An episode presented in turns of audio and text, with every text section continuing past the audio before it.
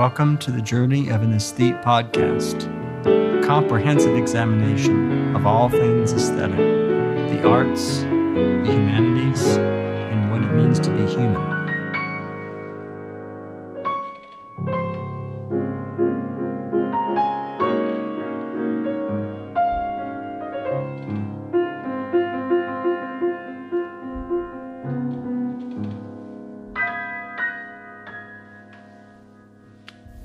In the 1960s and 70s, um, commercial institutions, namely uh, network television, would um, have what they called special episodes.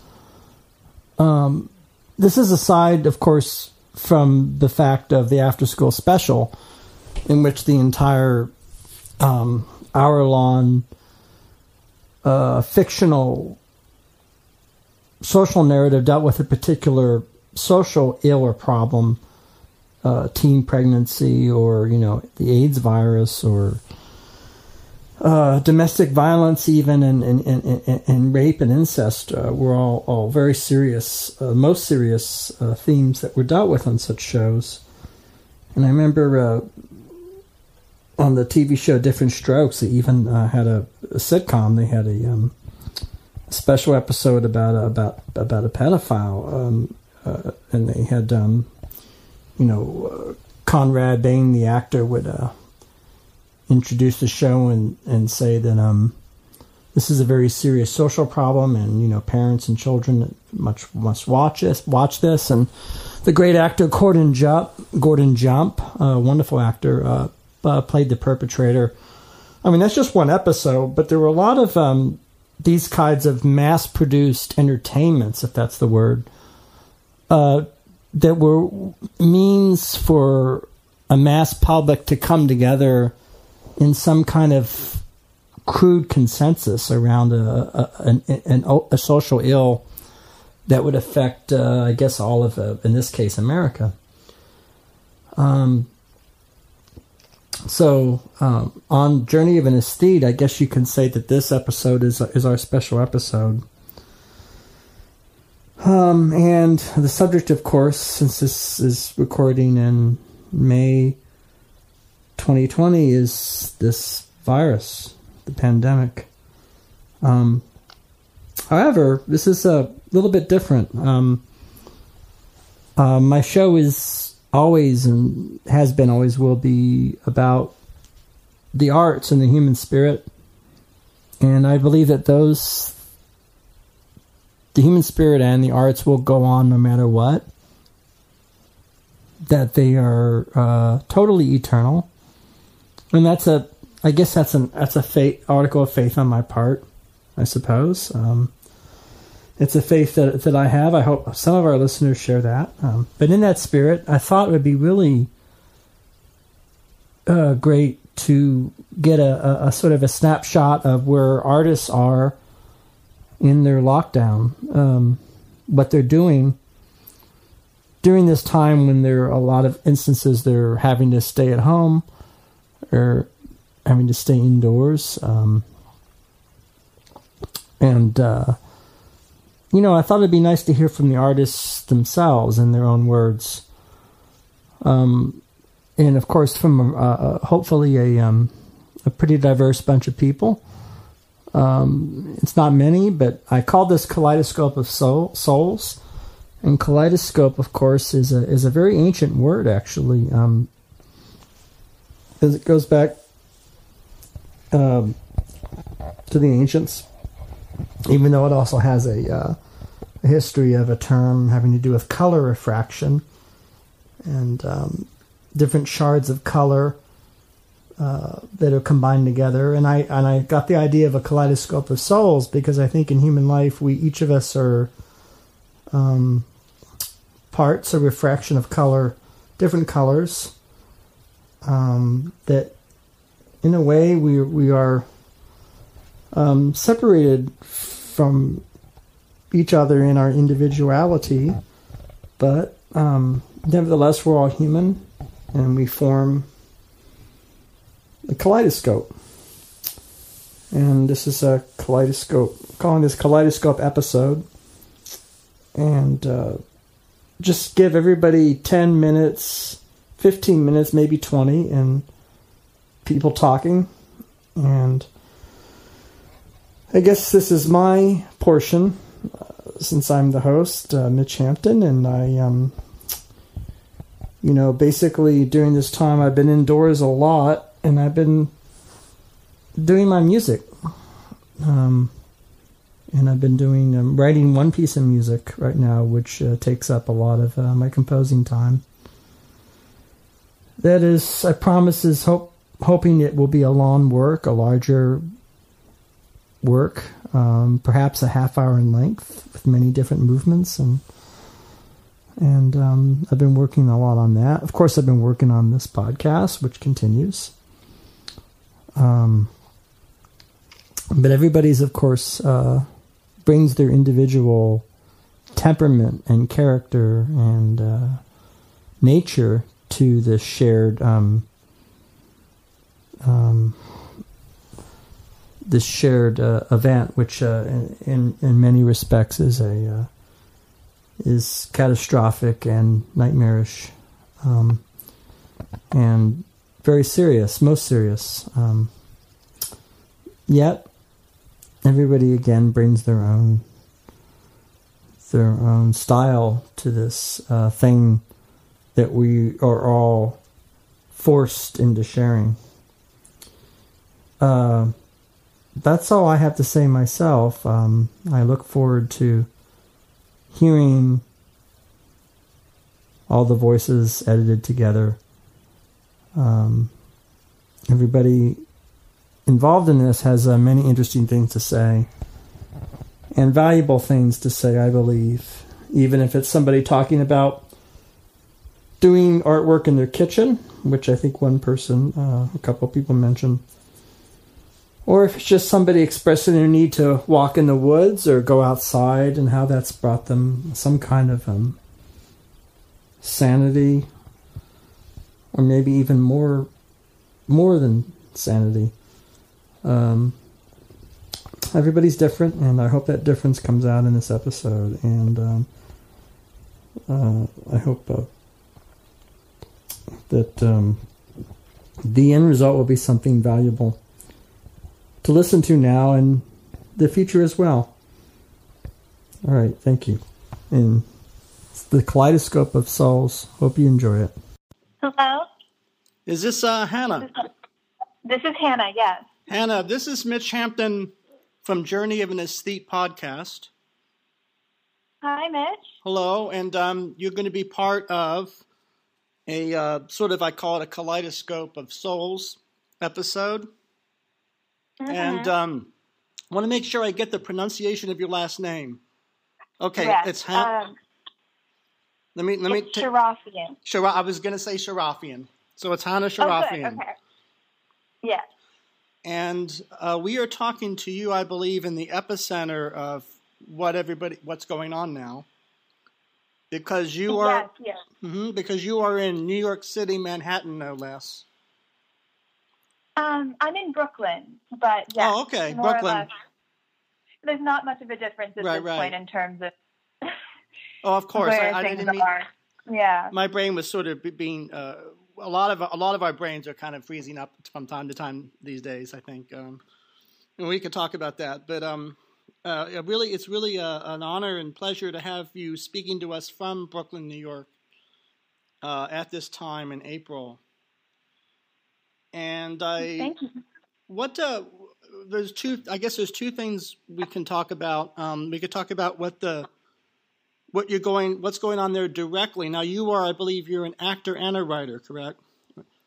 Uh, yes, yes, I am, and I think in terms of theater, I think everything right now is very much still an open question. I mean, I think Broadway for at least through midsummer is shut down. A lot of summer seasons have been called off, but I think there's a lot of figuring out what's going to happen instead, how auditions work instead. So it's been it's been a period of pretty rapid um, transition where you're just kind of always, I guess, like flexibility is a big part of what's happening on everyone's side. I think both the creators and actors and producers and directors, I think everyone's just kind of trying to figure out not only when but how everything is going to be starting up again. Um, but I don't really know how much to say about that because it feels like it's still such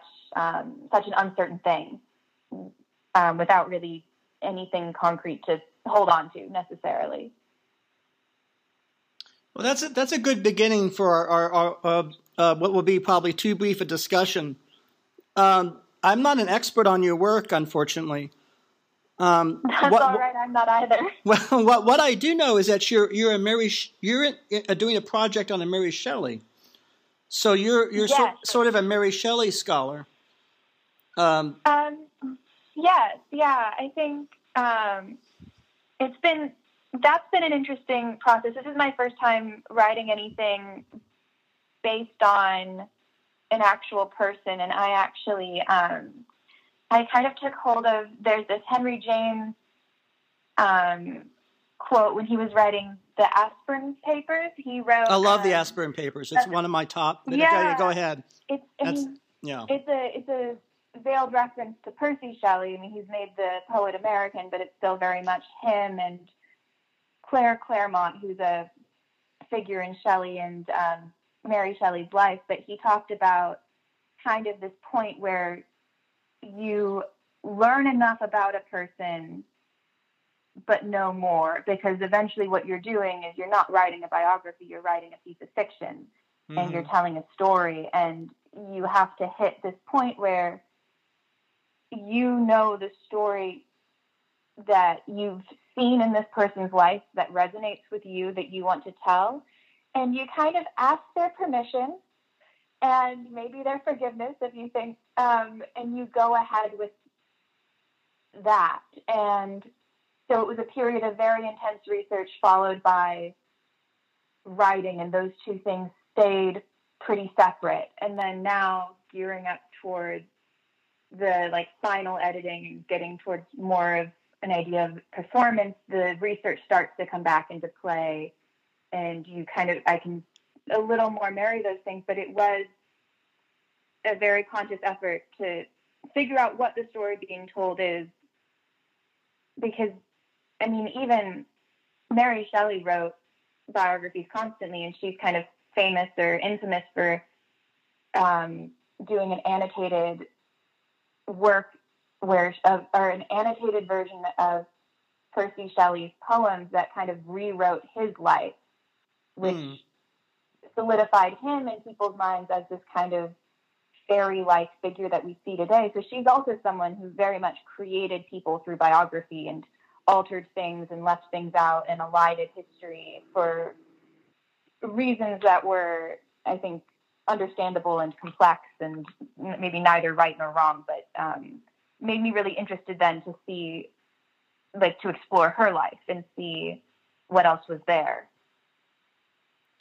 So I, I guess you're able to. I hope you're able to work on this project currently in in your home there or your apartment, right? Yes, yeah. I think. Um, I mean, the nice thing in a way about writing is it can be done anywhere. It can be done. Ideally, at a certain point, you have people that you're working with, and um, you can have a more collaborative process. But yeah, there's always things to work on. I think the question is just now like when it can advance past just being something that exists kind of alone. And um, that was something that a, that that time frame I think has been pushed back and will be a little more of an open question now. But yeah, I think the thing about creativity is that you can be like you can be creative and you can create anywhere at any time in theory.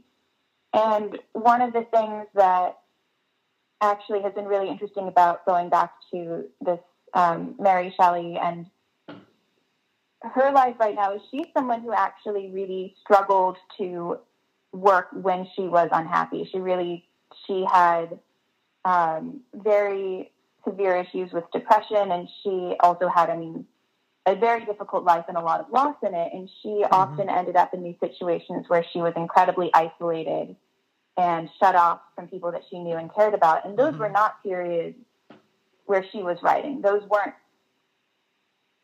periods where these, I mean, for all that Frankenstein and many of her other books have this kind of intense loneliness in them, and it would seem maybe like those were coming out of very dark times. She couldn't write during those times, really. She anything that she would write was biography or history. Um, so I think this idea of creation during periods of difficulty or isolation, I think there's this pressure that gets put on us um, that because these are things that can be done alone and don't require anything, there's this idea that I've certainly had and am dealing with where things can continue just as before. We have all this time, we have mm. all of this um, free mental space right now, potentially, that yeah. we don't normally have. And I think I've been really aware of kind of like looking at Mary Shelley as an example of it doesn't always work that way, and that's also okay. And that's also, I think, the idea of adversity creates art is something that, while it can be um, sometimes inspiring and helpful, can also be this trap where mm-hmm. you expect people to rise above a circumstance mm-hmm. um, when that might not be fair or possible. Um, mm-hmm. So, yeah, with both things, I guess both things being true that this is a time that is, I think, for some people, a real gift of space in a very strange time, and also that it's not as straightforward as just you have the time now go create. Um, yeah. If well, that makes any sense. It makes a lot of sense. I mean, of course, anything that adds burden to people is not really such a great thing. Um, yeah. I mean, it's just uh, it's interesting. I, I, don't mean to change the subject too too much, but it, when you're talking about Mary Shelley, my last encounter with her work was in 1987. I mean, serious encounter in terms of real in depth, like what you're talking about. Mm-hmm. And I was at New New England Conservatory of Music, and I, one of my mm-hmm. mentors there in the humanities was a woman named Sandra Joshel. And I took woman studies with her at that time, as also a basic literature class of some kind. She would invent her uh-huh. own classes, and one of the books she assigned was The Last Man. Yes, yeah. Which is a, which seems a very appropriate text for now in a way. I don't know what you think about that, but uh, I I think so. I think one of the things that makes it especially interesting right now, actually, is one of the. I mean, obviously, there's the the main premise of the Last Man is this kind of the extinction of humanity through disease, and it's a it's a post-apocalyptic plague novel of a kind. But I think the thing about it that I've always found especially interesting is that it's also about more than that kind of the destruction of this society and like intellectual circle that Mary Shelley was a part of. It's very thinly veiled. If, I mean, really just changed slightly in name. Um, versions of Shelley and Byron and mm-hmm. um, the main character is considered to be a version of Mary Shelley, but the society that they've created, which is in theory the society that um, all of them were kind of arguing for and fighting for, is the thing that kind of goes sour and collapses. Mm-hmm. So I right that idea of you think you have this thing that's working and you kind of see through this outside force, which is um, actually in that case and in this uh, disease, you kind of see these holes in this thing that you thought was very solid. And I think she um, she and her stepsister Claire both kind of came out of that time, those that that that intellectual circle with um, some. They weren't able to hold on to that idealism, and I think Mary tried much harder to. Mm-hmm. Um, but you see in the Last Man that as much as she might have professed to continuing to be a part of that and hold on to that. She had some very severe doubts, and Claire, meanwhile, just went completely off. She wrote, actually, she started writing a, um, I believe it was an autobiography that was only recently kind of uncovered in the New York Public Library, where she just had extremely negative, like vitriolic descriptions of Shelley and Byron and the society as this thing that kind of like ate people up and spat them out.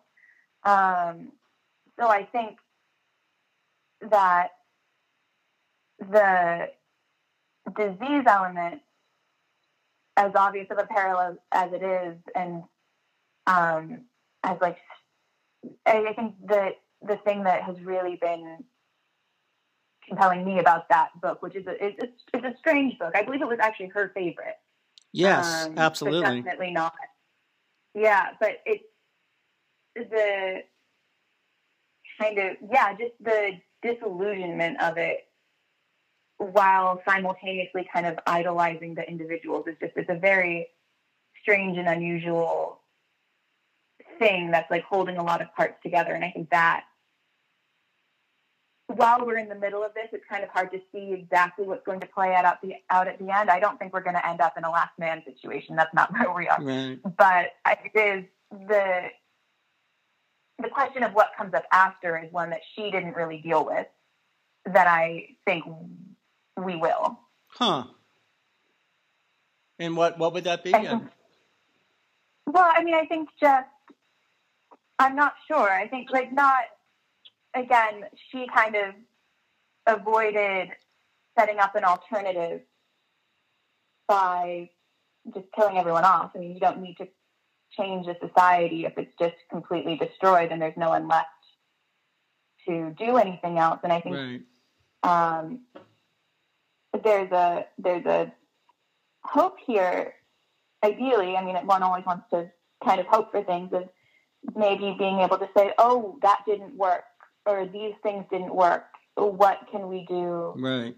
differently? What can change? What?" Or just emotionally, I think it's a global shift, and I, I don't know, and I don't want to be over optimistic or sound like I I know what I'm talking about when I don't, but I do think that that's a question that was not. She really wasn't someone who looked to the future much. I think she was very much trying to survive her present.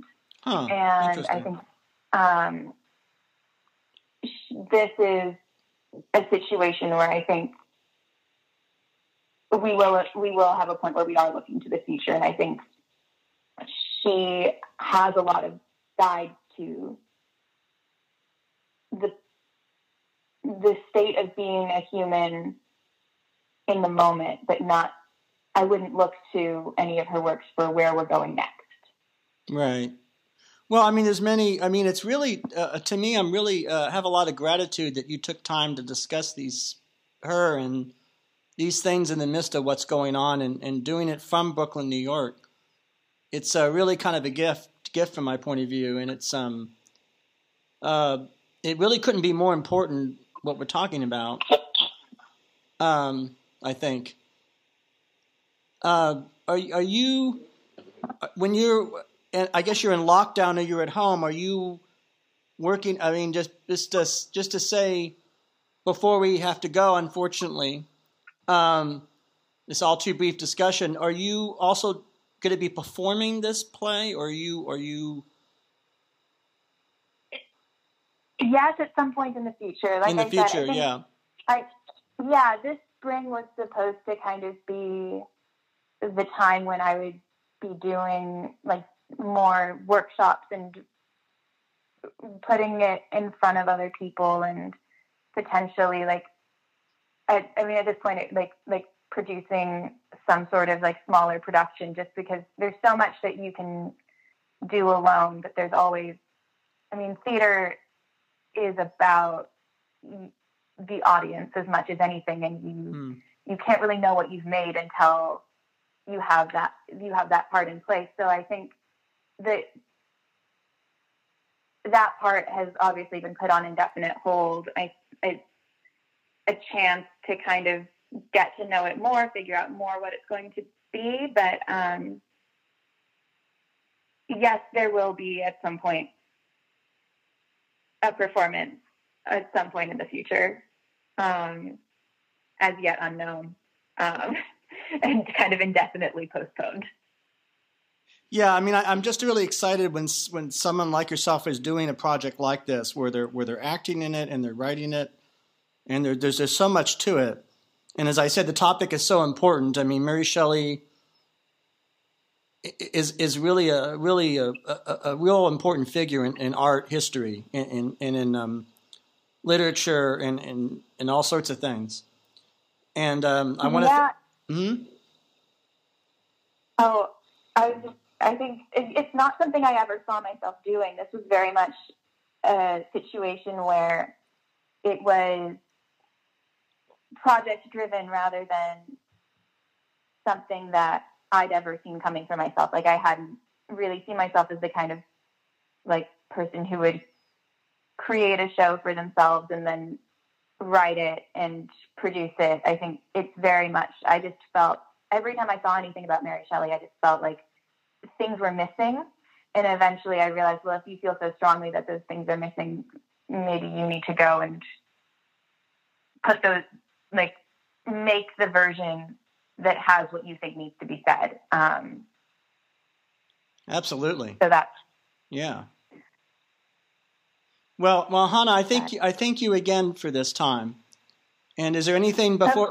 Is there anything before you go you want to say about anything that comes into your consciousness? It could be about this or something else or anything that. Oh, no, I can't think of anything right now. Thank you so much for um, reaching out. And this is, I think, a very interesting time, and I'm so I'm so curious to hear what everybody has to say and mm-hmm. um, what you come up with. So thank you so much. Well, well, thank you, Hannah, and and and, and be be safe. Thank you. You as well. Mm-hmm. Bye bye. Uh, Tyler Bejoines. Uh, we are joined uh, today by Tyler Bejoines on our Kaleidoscope of Souls uh, for the uh, Journey of an Aesthete podcast, and uh, this is a a a, uh, a, special episode, hearing from different voices during this um, world historic event or crisis or catastrophe, as the case may be. Um, and different people are going to be talking and expressing what's going on in their immediate environment, and above all, in their immediate artistic process, whatever it may be, and can talk, kind of talk about it. So, what what's going on at the moment over there? You're in Watertown, Cambridge, correct? Watertown, Massachusetts. Yeah. Watertown, Massachusetts. Excuse me, uh, which is very close to Cambridge. But you, uh, what's the mood there in the in the street or in the house or? or... Well, uh, people are responding to it differently. Mm-hmm. You know, there, there, there, are those who are taking it seriously, who are uh, wearing masks and.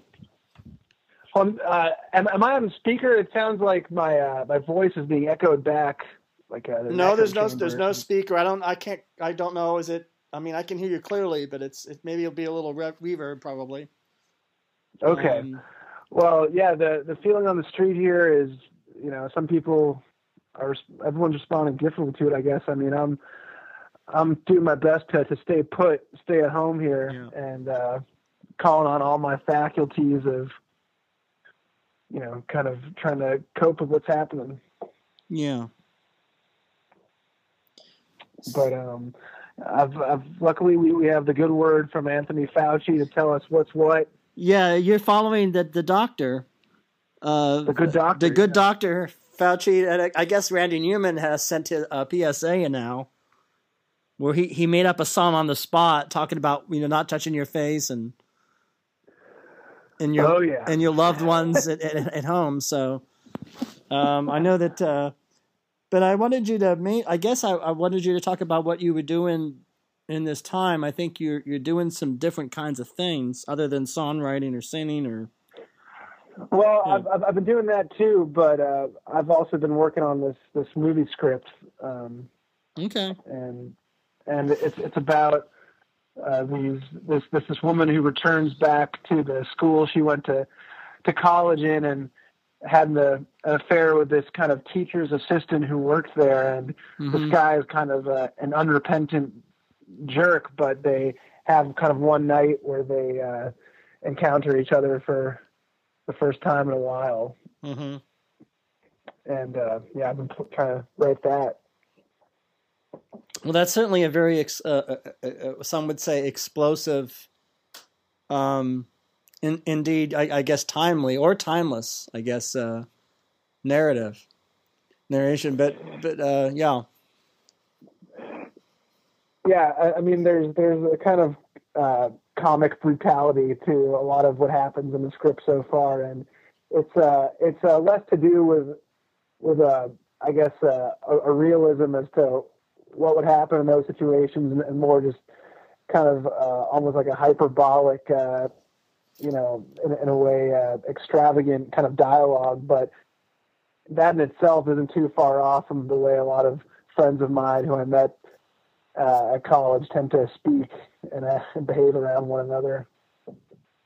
So, um, so you are saying you're saying there's an influence of uh, Simon's Rock, the school, which is also a yeah. I guess that's the school that uh, attended by uh, two of your favorite filmmakers, the uh, Coen brothers. The yeah. Coen brothers, and uh, you've mentioned that before. But uh, did you want to re- read something from the screenplay? I know there's some, there's a lot of dialogue in it, and it's. Uh, well, I'll read a monologue that this this character kind of gives uh, in the middle of it. Um, he's kind of like a Greek chorus to what's happening with these two characters mm-hmm. uh, in this bar in this bar room. He, he kind of this dude in sunglasses just kind of shows up out of nowhere and uh, gives this, this speech to the woman, mm-hmm. uh, the character the character uh, Nicole.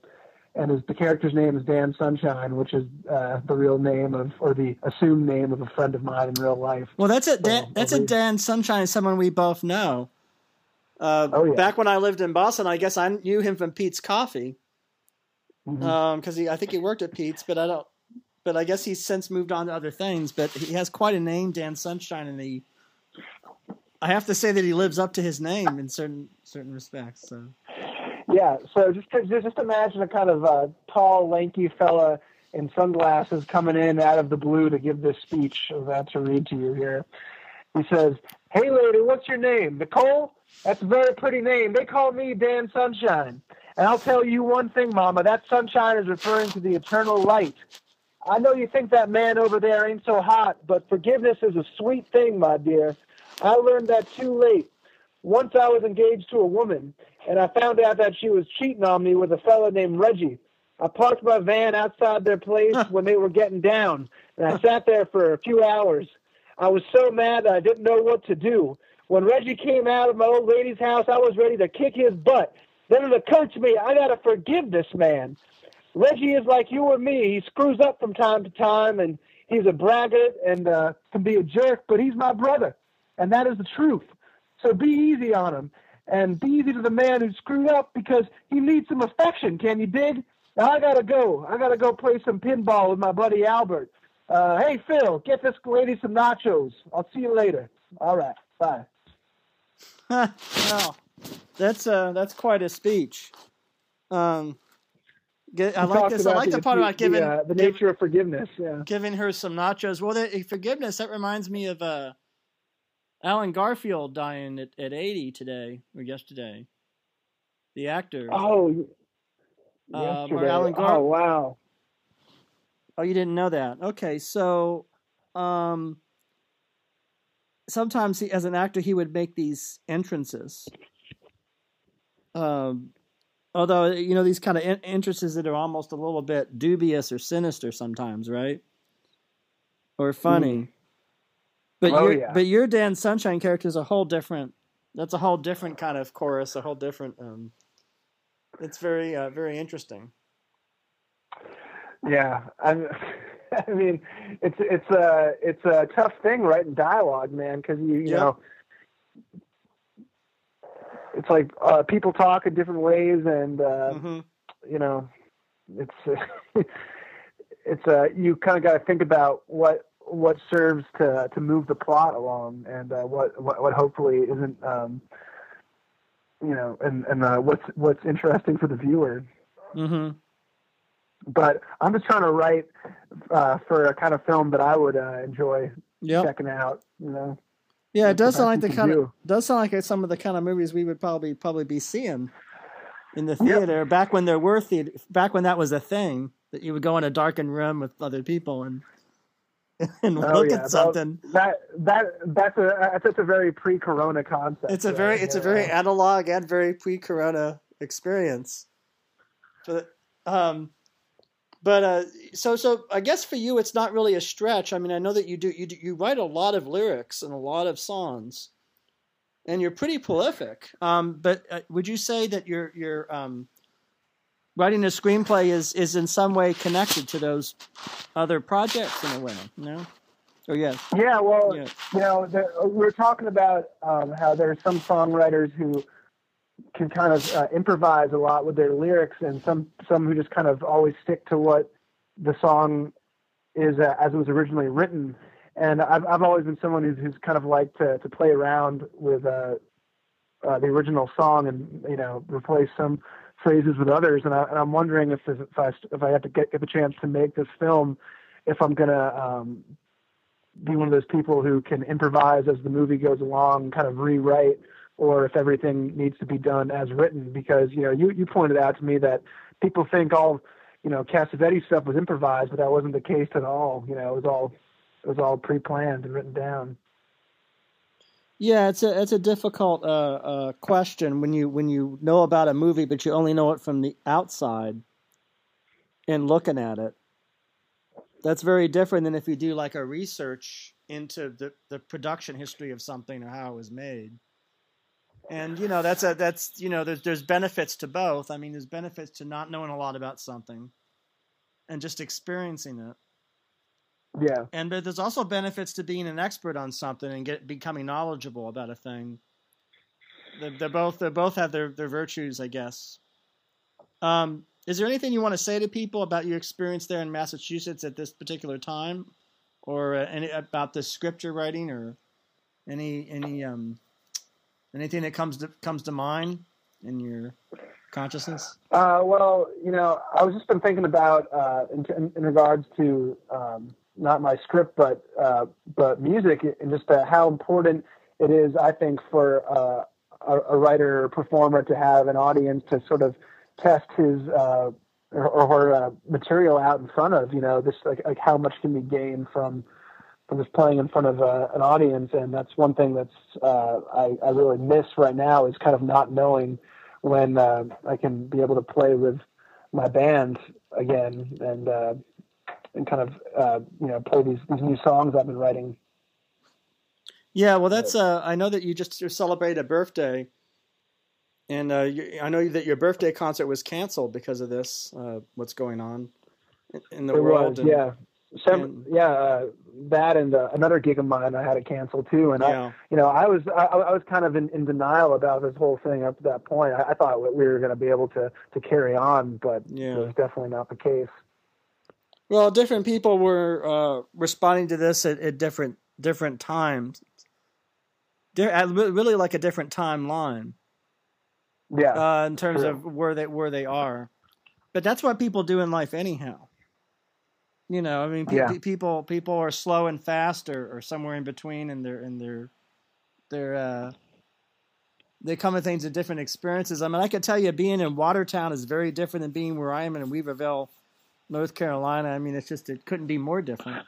Uh, yeah, I mean, I, I mean, mean, just just the fact that you were getting your air conditioning fixed the other day says a lot about the, the difference yeah. in climate, to say the least. Yeah, exactly. Uh, well, that's important uh, here, particularly if you have an 80, did, 80 degrees in the day and and all that. Did you have an air conditioner repairman come over to your house? Um, yes and no. I mean, yes, yes, they came, but they came in a very specific kind of way with precautions and all kinds of, uh, yeah. Were they were, were they wearing masks? Oh yeah, we all are. I mean, the whole world is.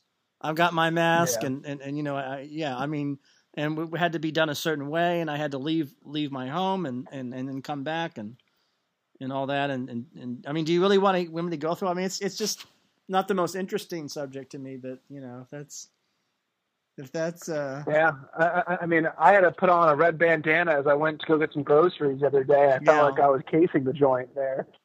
Yeah. Know. you felt like you were you were actually in a scene from straight time. Exactly. Yeah scene from straight time. Um, uh, i was uh, i was ready to say you know give me these bananas and uh, that's the end of the story there well, it's really it's really great to hear your voice and hear that you're writing a screenplay. That's really something. I always thought that you uh, had it in you to write a film, actually. And um, oh, thank you. And I, I sort of I, what I hear is kind of interesting that this character talks to this woman coming out of a bar and about about the power of forgiveness. I mean, that's a very um that's a very bold move, you know. Um, yeah, I'm I'm I'm, I'm kind of in, interested in uh in, in putting up a character on the screen with this this kind of obnoxious professor guy who's really not likable, but mm-hmm. uh, you're kind of dr- drawn to, to watch him anyway. So that's my goal there. Well, you know, people write things in in, in the uh, in the uh, flow of history. I should say in the throes yeah. of history, because you know, I mean, I, I, remember I was rewatching Man Who Fell to Earth uh, earlier this mm. year, and you know, the Rip Torn character in that. You know the Rip Torn character that has a professor uh, uh, uh, who is intimate with his students, right? Uh, and kind of some science professor.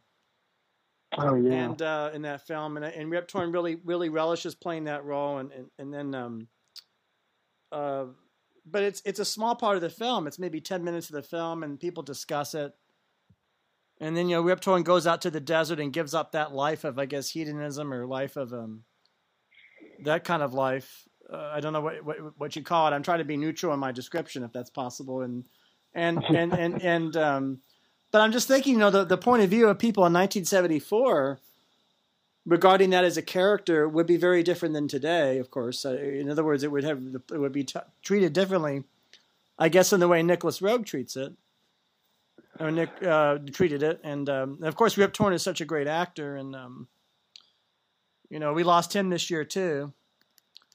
But but I guess did, you're writing yeah. a film about a about a teacher, I guess a professor and a student, right? And so that's um. Yeah, yeah. although it should, should, be noted that that the professor uh, is um is is kind of still a a, a guy in, in, his kind of early 30s, mm-hmm. uh, late 20s. So he's so he's uh, I would say about five or six years older than the uh, uh, the female protagonist of the film. So yeah.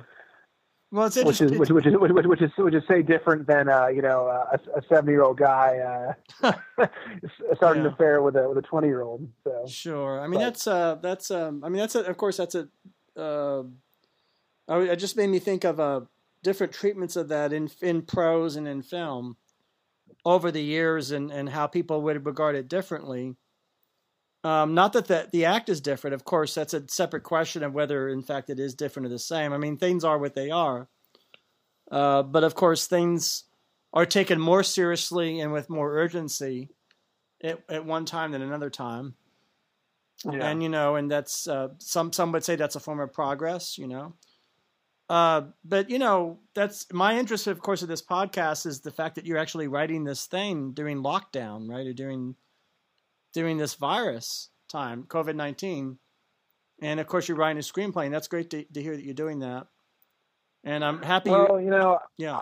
You know, I'm I'm, I'm kind of curious to other people's experiences of uh, what's happening right now because yeah. it's uh, you know I have I have ways uh, to kind of uh, focus my my attentions and energies into uh, into you know writing the script and and and uh, other things there uh, and I just, I just hope uh, people can can find outlets for this kind of uh, time that's been uh, yeah you know in lockdown. Yeah, well, I've got my my Steinway Grand here, and I'm I'm writing a, a multi movement uh, piece. Uh, uh, it's a serious piece of music, but the title is uh, "All Dressed Up with No Place to Go," and it's a It's uh, it's in several movements and it's wow. Gonna, yeah, that's the only thing I'm writing. I've suspended other things. I think there's one other thing. There is one other thing I have to finish based on a hymn, but that's fairly. That's more straightforward, but yeah. So that's what I've been doing. But I'm, I do not think I'm going to write a song called "Flatten the Curve." You know.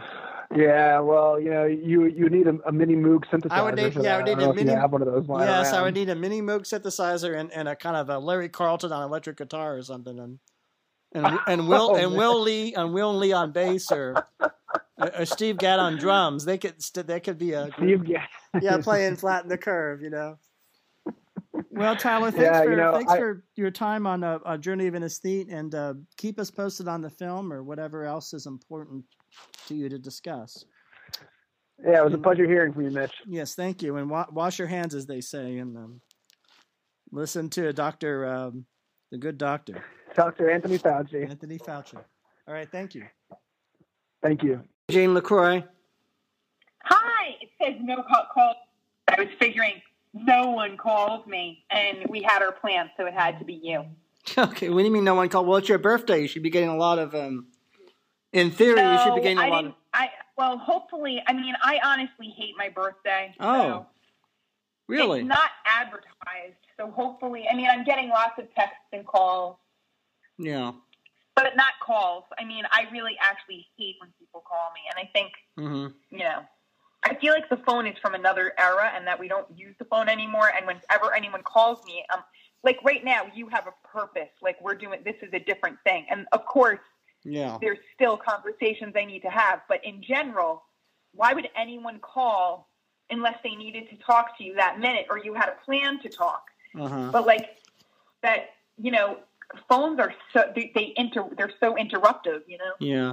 Well, this is Journey of an Aesthete, and Eugene LeCroy, or um, one of the guests on our episode uh, which I'm calling. Yes, I love the episode. Thank uh, you. I'm calling a kaleidoscope of kaleidoscope of souls, and you're one of the souls that's on on this episode uh, because you are in the episode. Oh, cool. You are in the epicenter of what the world is going through because you're in you're in New York City. You're right. You're in Manhattan.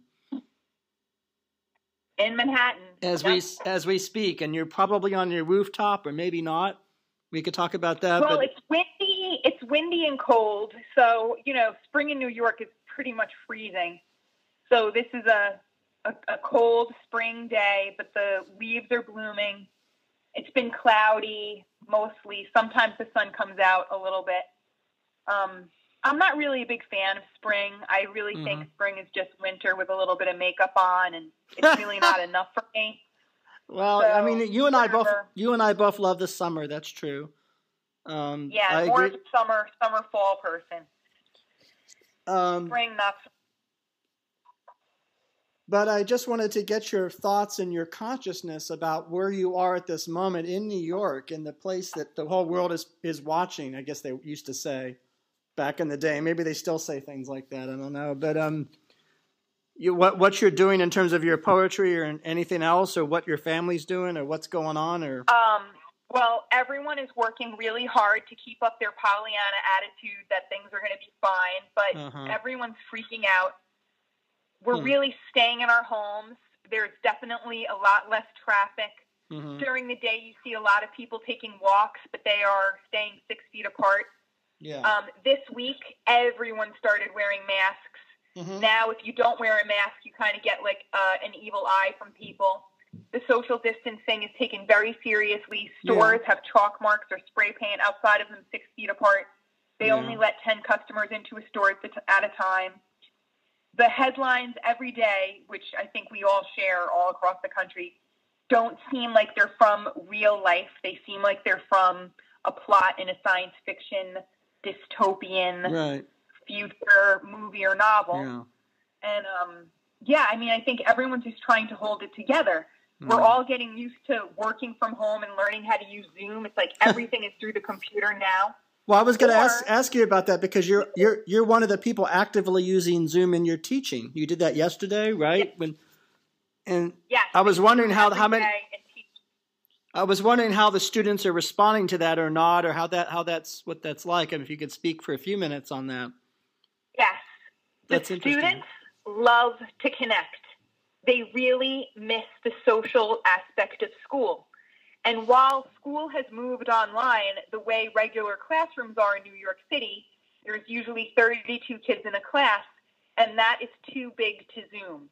You can't really have a good session with that many little squares on the screen mm-hmm. or manage everyone's voices. So, uh, my kids' schools, there are really no things like Zoom for mm-hmm. regular school. Mm-hmm.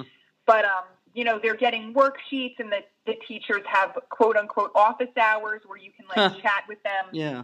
But there's not, there's no class interaction. There's no class discussion. My classes, I teach poetry at an after school program um, in the community. My classes are about 10 kids, which is perfect right. for a Zoom session, and it's very manageable, a much different number than 32. Oh, yeah. And also, my class everyone wants to be there. You know what I mean? It's like a, a choice. It's not like school where every kid has to be there. So I have a group of um, cooperative, a small group of cooperative kids that want to be there. So, you know, it makes Zoom a pleasurable, you know, interaction. And my students are just so lonesome and love seeing each other's faces. I thought it would be terrible and they would hate it. Mm. But it turns out they're all home and they treasure the the the time we have. You know, our Zoom meetings scheduled are the highlights of their lives. I mean, I'm getting emails from parents all the time saying this Zoom class is saving my kid's life. Wow. Me and um, Ruther, she's the one who runs and invented Uptown Stories, the organization where I teach, which is where professional artists and writers work with kids uh, and it's like all different types of writing. It's like there's you know comic, comics, mm-hmm. journalism, script writing. You know, it's like all different art forms of writing. We thought that Uptown Stories might go under. Like we were like, oh no, mm-hmm. like this is going to kill us. But it's it hasn't at all. Like the kids really want to continue online. We've switched our classes. We used to meet once a week for two hours. Now we meet twice a week for one hour because we are sitting at a computer and the kids actually want to see each other more. Right. For a lot of kids that are actually only children, it's you know they can FaceTime with a friend or two or whatever, but that experience of a group sharing ideas and having a discussion that they're used to at school, and you know they all admit they took for granted. Uh, you know, they they love that they get to have that um, on Zoom. So it is a great tool. I definitely don't prefer it to in person. But yeah. um, it's awesome that we can do this, and uh, and I, I I appreciate this tool that the pandemic has revealed. Yeah, uh, well, it's it's great hearing about Uptown Stories because that's definitely one of the things you're doing during this time, which is yeah, what that's my so my job transitioned to be online. So that's I have a bunch of different jobs but my main job is teaching writing, and I was able to transition that to work from home. So instead of teaching at the classroom that I used to have, I teach from my bedroom. That's fantastic. In, you know? Yeah. yeah so. What uh, as far well, also Uptown Stories, as you said, it's something that's chosen, I guess, by the kids and their family or their parents. Yeah. Or, so that's a that's a yeah, puts it in a class that puts it in pun intended a class by itself. Um, true. And that it's true. chosen. It is a it's it's not for profit. It's pay what you can. So it's totally open. Anyone can take it. You could take classes for a dollar or a hundred dollars, whatever you want to pay. So it's it's accessible for everyone in the community. And I definitely live, you know, it's Manhattan, so every economic bracket is right, you know, within stone's throw. So um, it's an organization I'm really proud to be a part of. It's really great uptownstories.org. Look us up, make a donation. Well, the other aspects of your life now, I guess you describe reading the. I guess you describe reading the headlines as being a, like yeah. a, like a like a kind of a, a, work of fiction, rather than, than, what people think of as reality. Particularly today, because they were talking about building mass graves in New York. I don't. I don't think. Uh, yeah.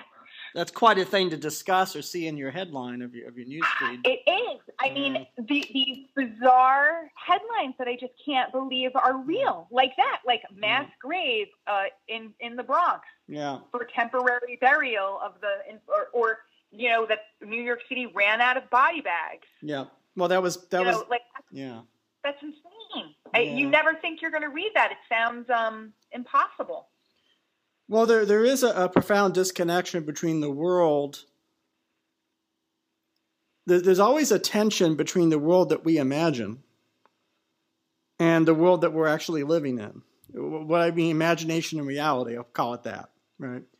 And so some right. people ima- can imagine things really terrible, uh, and so maybe the terrible thing that they imagine won't happen, and the reality is much better than their imagination. So that that's a kind of a tension, right?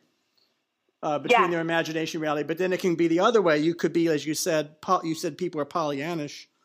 I've, I've uh, since this this virus has occurred, I've talked to more people who are optimists.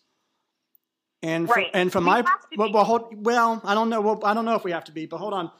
They've been very people have been to me to me. This is my opinion and experience. It doesn't have to be anybody else's experience.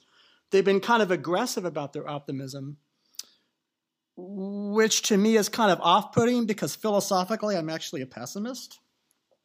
In mm-hmm. full, full, disclosure, um, which is a which is not an easy thing to be at this time. Actually, you might think, oh well, being a pessimist, you might, must be prepared for this, but actually, you know, it, it, what it does is it puts you in conflict with all the millions of optimists who have to be optimists or you know whatever. Um, so well, because I have a minority. What I meant by saying we have to be yeah. Pollyanna right now. Yeah. I mean, it's it's you know, there's not room for pessimism because it's too dangerous. Because we actually are in such a dark time. Oh, of course, but I but I want to make I want to make focusing very, on the darkness is uh, is actually dangerous for the well, psyche of everyone. Oh, sure, but I want to make very clear. I mean, pessimism is very misunderstood. Um, in other words, pessimism actually doesn't even mean thinking negative thoughts, actually, at all. Pessimism is sort of a theory. Do you mean well, well, skepticism? I mean pessimism philosophically as a position about history. It's it's connected to the tragic and it's connected to the fa- it's actually connected to the cycle of life that things rise and fall and they're born and they, they die. So so it's that kind of pessimism. It isn't negative thinking. So in other words, and, and of course, uh, sometimes pessimists can be quite uh, optimistic in a way. Um, so uh, these words, of course, it's it's a it's a semantic thing, I guess. It doesn't really matter. But uh, but I but I've I found personally uh, that people are kind of aggressive about who they are um, in a way they were not in an ordinary time or a pre. In other words, people's personalities are coming coming out more strongly, and um, maybe that well, has. Well, I think you know, all of the things we had that defined us are taken away. Right. So we have to forge it in this new environment through yeah. words, really. I mean, right. that's what we have right now. Yeah. And so, yeah, we are being aggressive to keep our edges because sure. our days are blending into one another. It's like one crazy long day. Yeah. What What does it matter now? I mean, me and you making these plans. What's the difference between Monday and Sunday now, and right. Friday? Right. Uh, you know, it's like Tuesday, Saturday. Nothing means anything. Everyone's mm-hmm. either working all the time in the medical world, mm-hmm. or they're at home piecing together weird versions of what their job used to be. It's right. you know we're we're grasping at a a new paradigm that we haven't created yet, and yeah. we are you know trying to use the edges and borders of our old world to make right. this new one, and it's not. Um, it doesn't feel safe, and I feel like that's why people are being aggressive yeah. in who they are and their optimism. I mean, for me, mm-hmm. my so much of my life is band practice. Yeah. And performing and supporting my friends' shows and, and yeah. doing live performances. The fact that that's all gone is like devastating. I'm so sad. Yep. I need that kind of attention. Yeah, I absolutely. am I'm a real extrovert. I want That's to right. be out there making friends. And I am an exhibitionist and I want yeah, you, attention. Well, you and I are actually have a, couple of things in common, and that's one of the things we bond. We, are actually alike in that. You know, I, I did I didn't start playing the piano to sit in a in a ba- basement. And you know, I, I was a ch- I was a child actor in the 70s, and I lo- I learned how to make people laugh, and so I definitely have an extroverted, even exhibitionistic part of yeah. me. I like to show off, and I like to be in public. Oh, absolutely. So, so, so, so, how you what, dress. What, I mean, what you I was are gonna, incredible yeah. fashion you're you're for eyes. You know what I mean? You are yeah. definitely to be out in the world for eyes. I mean, look at you. I've never seen a better dresser in my life. Well, well, thank you. But what what I was trying to get at is that this virus is especially bad for you and I, right? It's not. It's the opposite. Yes. So it's like, yeah, we're we're the real. We're really in the in the doghouse. Uh, uh, There's no this. one to see our cute outfits. Yeah. I mean. Yeah, it's um, it's tough. What about you, Mitch? Are you still getting dressed? Every day. So oh, you yeah. still act like you're going outside and you get totally dressed. every like day. Even your shoes? Yes, every day. Wow. God. I know that's unusual, but I'm uh, admittedly admittedly I'm I am eccentric in that in that department, yeah. but but uh, enough about me. I, I, wanted to I wanted to um, ask you about your own poetry. Or so what what does that mean in terms of being this moment in terms of creative things you're you're doing? Or, um, well, I'm envious of everyone talking about the free time they have because I have been learn, having to learn all these new platforms and I am not very tech savvy. It doesn't come easily to me. So when it takes one person like 20 minutes to figure out Zoom and how to set up meetings and how to manage meetings, for me, it's taken days. Right. And just learn, you know, I've had to learn Zoom, Slack, Discord, Google Meetings, Google Classroom, all these things yeah. that are not um, easy for me. So I actually, ha- and I'm in front of a computer all the time, and I write at the computer. Right. So you're so always in front of that. Had, yeah. I'm spent. Uh, so, oh, it's awful. But I have managed. I have managed to write one story. Oh wow! One short story. A whole story. And I, okay. I did write. Um, I and I have written poems. Wow. So I mean, I'm still. I always have to write. I mean, it's like it feels like I'm not writing, but I am still writing. Did you get my newsletter last night? I did. I did. Thank you. Okay, good. So you saw there were some poems in there. There were I pandemic did. poems in there that I that I've written since the pandemic. Yeah, I, so I, de- I definitely, I definitely saw the the photograph of you with the. Speaking of the, with the with something coming out of your mouth, some kind of a, a, a, a um, fallout shelter type of image and yes, uh, a gas mask. Gas mask. That's right. I think you're in, you're in a bikini. Uh, it's a, and it's a, I think it's black and white. Yeah. Um, that's very yep. yeah. So I think uh, you know you do what you you do what you can uh, in in in, um, in this moment, right? So. Yeah. Uh, I think I think one of the things I'm really thankful is that you you able to come online like this and talk about what's going on with you in there in New York, and um, I have a lot of gratitude for for that. Um, and you know, taking I know you're as you said you're more busy than ever before because you have to learn all these new technologies, and it's it's um, that uh, you take the time out. Yeah, to, and there's no boundaries. Like I used to like my time on the train, my commute. I yeah. loved the train, and uh, I would be underground, and no one could reach me, and I would actually have like a solid private mm. hour right going to and from wherever i was going where that's when i would do a lot of writing on my phone actually just to have well, of course, that sure. kind of in between time taken away. Well, I, I, I, I will tell you. Hard time making boundaries. I will tell you unequivocally. I have many strong opinions that I most of them I won't share on on my podcast. Not only because they right. may they may be minority opinions or might be controversial, but also because it's not really that important. You know, it's more about the guest. Um, but I, right. but but I, but I very, um, I think the human human beings invented society, and inventions like privacy and boundaries and sort of a bathroom and bedroom and living room, in in a sense, and the clock and the calendar. These are things I very much. Yeah. These are things that I support. I think those are prog. prog I think those are progress in human society, and I like those things. And so, for me to see those things destroyed in some way or evaporated um, would not be a good thing. But I understand many other right. people. Many other people are very different. They're they're they're they're more traditional or or tribal, and they don't like the modern things. And so, and some of them don't even like think much of privacy. So, people people differ widely on these questions. You know. Yeah.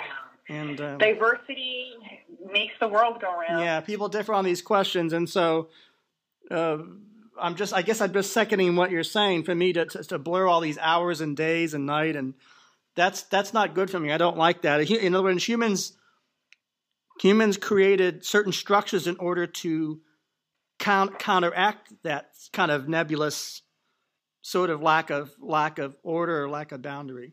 I mean, humans need both. We need to be wild, but we also need a sense of linear. Um, you know, it's a, humans do need both. You can't have just one, and you know, you know, kind of thing.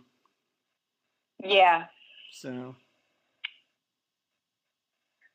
Is that- One other thing that's nice that's happening in New York that I think is happening in other places, but at seven o'clock every night, everyone goes into the streets and hollers and bangs pots and makes oh, a lot really? of noise in appreciation of the healthcare workers that are on the front line. Oh wow! And people that are working at grocery stores, and I mean, there's yeah. a lot of you know the, the, essential workers basically, and it has yeah. been really interesting to see.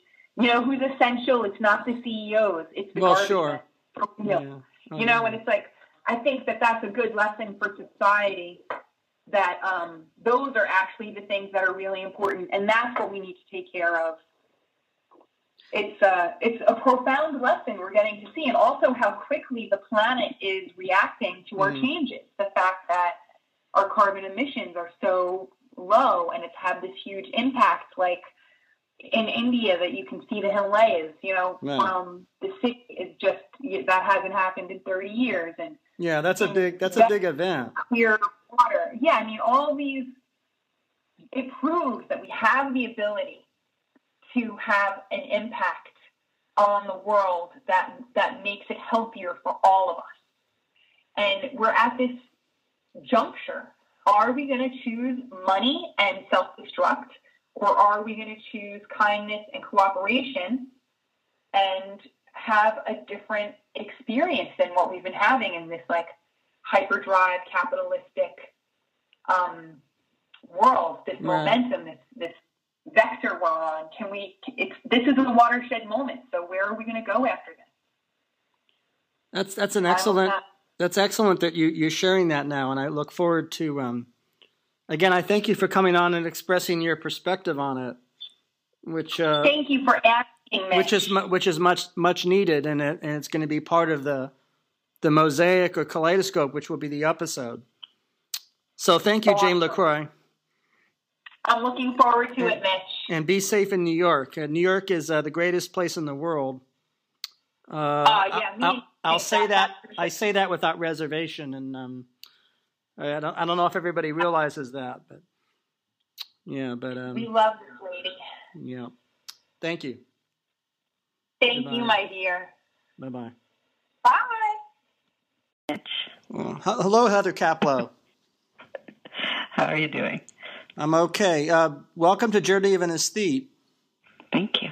And I, I, know you from back in the day, I guess in the in the OOs, because um, I was just I was just saying that I remember I have, came across a photograph. I think you were uh, uh, I think it was you and maybe Tally and maybe you had worked on a film or at the Coolidge Corner Theater, and you, you mentioned the Berwick art, the Berwick. Uh, there were all these these things, yeah. things at that time. Yeah. And so some of the guests on the show are people I've never met, and some of them are people who I, I have met. Um, and so it's it's a good to have that mixture. But this, of course, is a special episode I'm calling Kaleidoscope of Souls, and uh, you're a part of it. Well, so, thank you for including me. Is there anything you want to talk about? Because I, I, was originally uh, I was uh, moved to include you because of uh, this walking project. Uh-huh. Did you want to talk about that or anything else, or walking in the time of COVID nineteen is what it says? Yeah. um, sure, I'm happy to talk about that. I mean, it's it's it's uh, right now. It's the basically what I'm doing is sending out every week, usually on a Sunday, but sometimes I'll have another extra one if there's something going on in the world that prompts it. Um, these sort of prompts for people to take walks um, mm-hmm. within the parameters of whatever kind of walking is possible for them right now. Mm-hmm. So for some people, um, the, the group right now has about 250 people, mm-hmm. and they're all over the world. So some people are in situations where they can't um, leave their homes at all, um, mm-hmm. and some are some have like I'm in Boston, and we're mm-hmm. we're encouraged to stay inside, but we're allowed to take walks for exercise or to go get groceries or something like that. So um, the the group sort of takes into account that whole range and gives people a prompt every week to to contemplate so that if they're only able to go along a path that they have a lot of experience of, they can sort of see the path differently, mm-hmm. um, um, either because of these times or because of you know a, a perspectival prompt that I've given them. Um, and then I also make a version for people who can't, they're sick and can't leave bed at all or um, or can't leave their homes at all. There's a, there's usually a way to do the exercise modified for those conditions. So, so that, that's excellent. So that's a that's an interactive um, project mm-hmm. that uses the internet, and it, it's it's it's in complete response to where we are right now in yeah. in history. Now, what would you say uh, the connect, differences or connections or similarities of, of your artistic pra- practice in days past or currently? In other words, what is your experience of changes in your life, either in immediate physical environment or in terms of what, you know, comes to mind about that? Yeah. Um, well, it's sort of an interesting moment for me because I was I was traveling all of last year for one. I was working on one project for the whole year, which is not something I've ever done before. Wow. Um, so I was not at home at all, and huh. um, and it feels like I mean I was home for maybe two months of the year, and um, so I'm. It's sort of I got back at the beginning of January, and I was sort of like hadn't was kind of recovering and processing and not really not really starting any new projects yet and then this kind of kicked in just at the point where I was about to start I was I was supposed to be at a residency right now in St. Louis actually wow. um, so just as as I was about to start thinking about the next thing this hit so I I feel like I've sort of been on on hiatus from making art in a certain way and mm-hmm. the the um walking project was more just a way of connecting with people, I think. And it's, mm-hmm. it's been, you know, there's only, I think, of the sort of 250 plus people who are signed up for it, only one or two people a week submit back some kind of reflection. But it, I, I hear from people that it's helping them think about things differently and they're appreciating it, even if it's, even if they're not submitting anything back. Um, so I guess I would say that uh, right now is just a big moment of rethinking and change for me anyway. I think it might have been even if this hadn't happened, but this is definitely making me, um, it's giving me pause. It's giving everyone pause. Mm. Um, and uh, I guess the the that particular project, the walking project, which I, I don't really think of as mine, it's kind of shared with everyone. Okay. But um, it ha- what it has in common with previous work is is that I do like to do things collectively as much as possible. I collaborate as broadly mm-hmm. as possible, um, and and everything is about just sort of exercising your mind's capacity to tell a different story about what's going on, um, not just you know a different story one time, but maybe a different story every day if you need to. So uh, it's emphasizing that capacity, I guess, which other projects have done as well.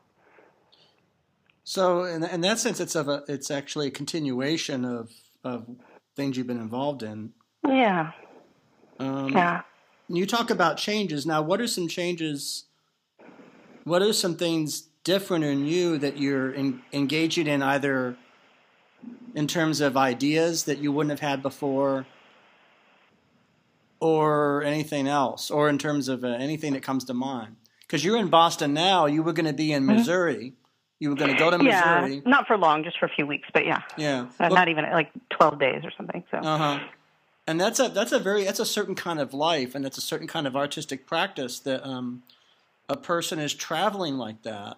And it's, it's very mm-hmm. similar actually to to what musicians some musicians do actually when mm-hmm. a musician goes on the road or something. It seems similar to that. Um, so but you're you're you're in I take it you're in Massachusetts now, so um, what are some changes and ideas that you have or had or yeah. Thinking? Well, like I said, I think I've been sort of I was in a kind of re um, reevaluating or just sort of taking stock moment anyway um, when this started, and also in some ways things haven't changed that much for me because I've always worked pretty remotely in order to enable traveling, and it's always been very insecure because it's gig work, so I'm mm. always insecure. Wow. Um, but I think I'm dealing with a lot of I mean, I have a lot of anger at, at you know, and I'm seeing it through my arts community internationally, but mm-hmm. especially in the U.S. at how badly, compared to other countries, artists are being supported through this, and, and everyone is being supported. You know, just the healthcare choices. Yeah. So, dealing with a lot of anger I wasn't expecting to deal with around yeah. this. Um, and because I'm in close contact, I mean, I'm part of having some like giant group Zooms. It's like 400 people. Wow. Um, art artist community wow. folks talking about their experiences, and or smaller ones, of groups of people like you know between 20 and 60 or something. That I'm getting a lot of feedback from around the world about comparative experiences of this, and um, yeah, it's it's it's bringing up some kind of anger at how our country's handling some of it. And um, and then I guess what else is different is I'm starting to think about those technologies which I've always used for work purposes, but never in a creative environment, and how to huh. sort of use them more creatively. And that's been fun. I'm just starting to play with like the capacity to um, make a Zoom frame into an artistic medium, for example. Huh. Yeah. So so that's actually almost like a change in medium. Yeah. Well, the medium's the same, but the um, I mean I do a lot of stuff that's performance performative, and so you mm-hmm. know you can use that space as a stage in a different way, or you know. Yeah. So yeah, um, and I've always used it for just work. I never even thought of it as something I could play with. So that's a positive and interesting thing that's come out of it.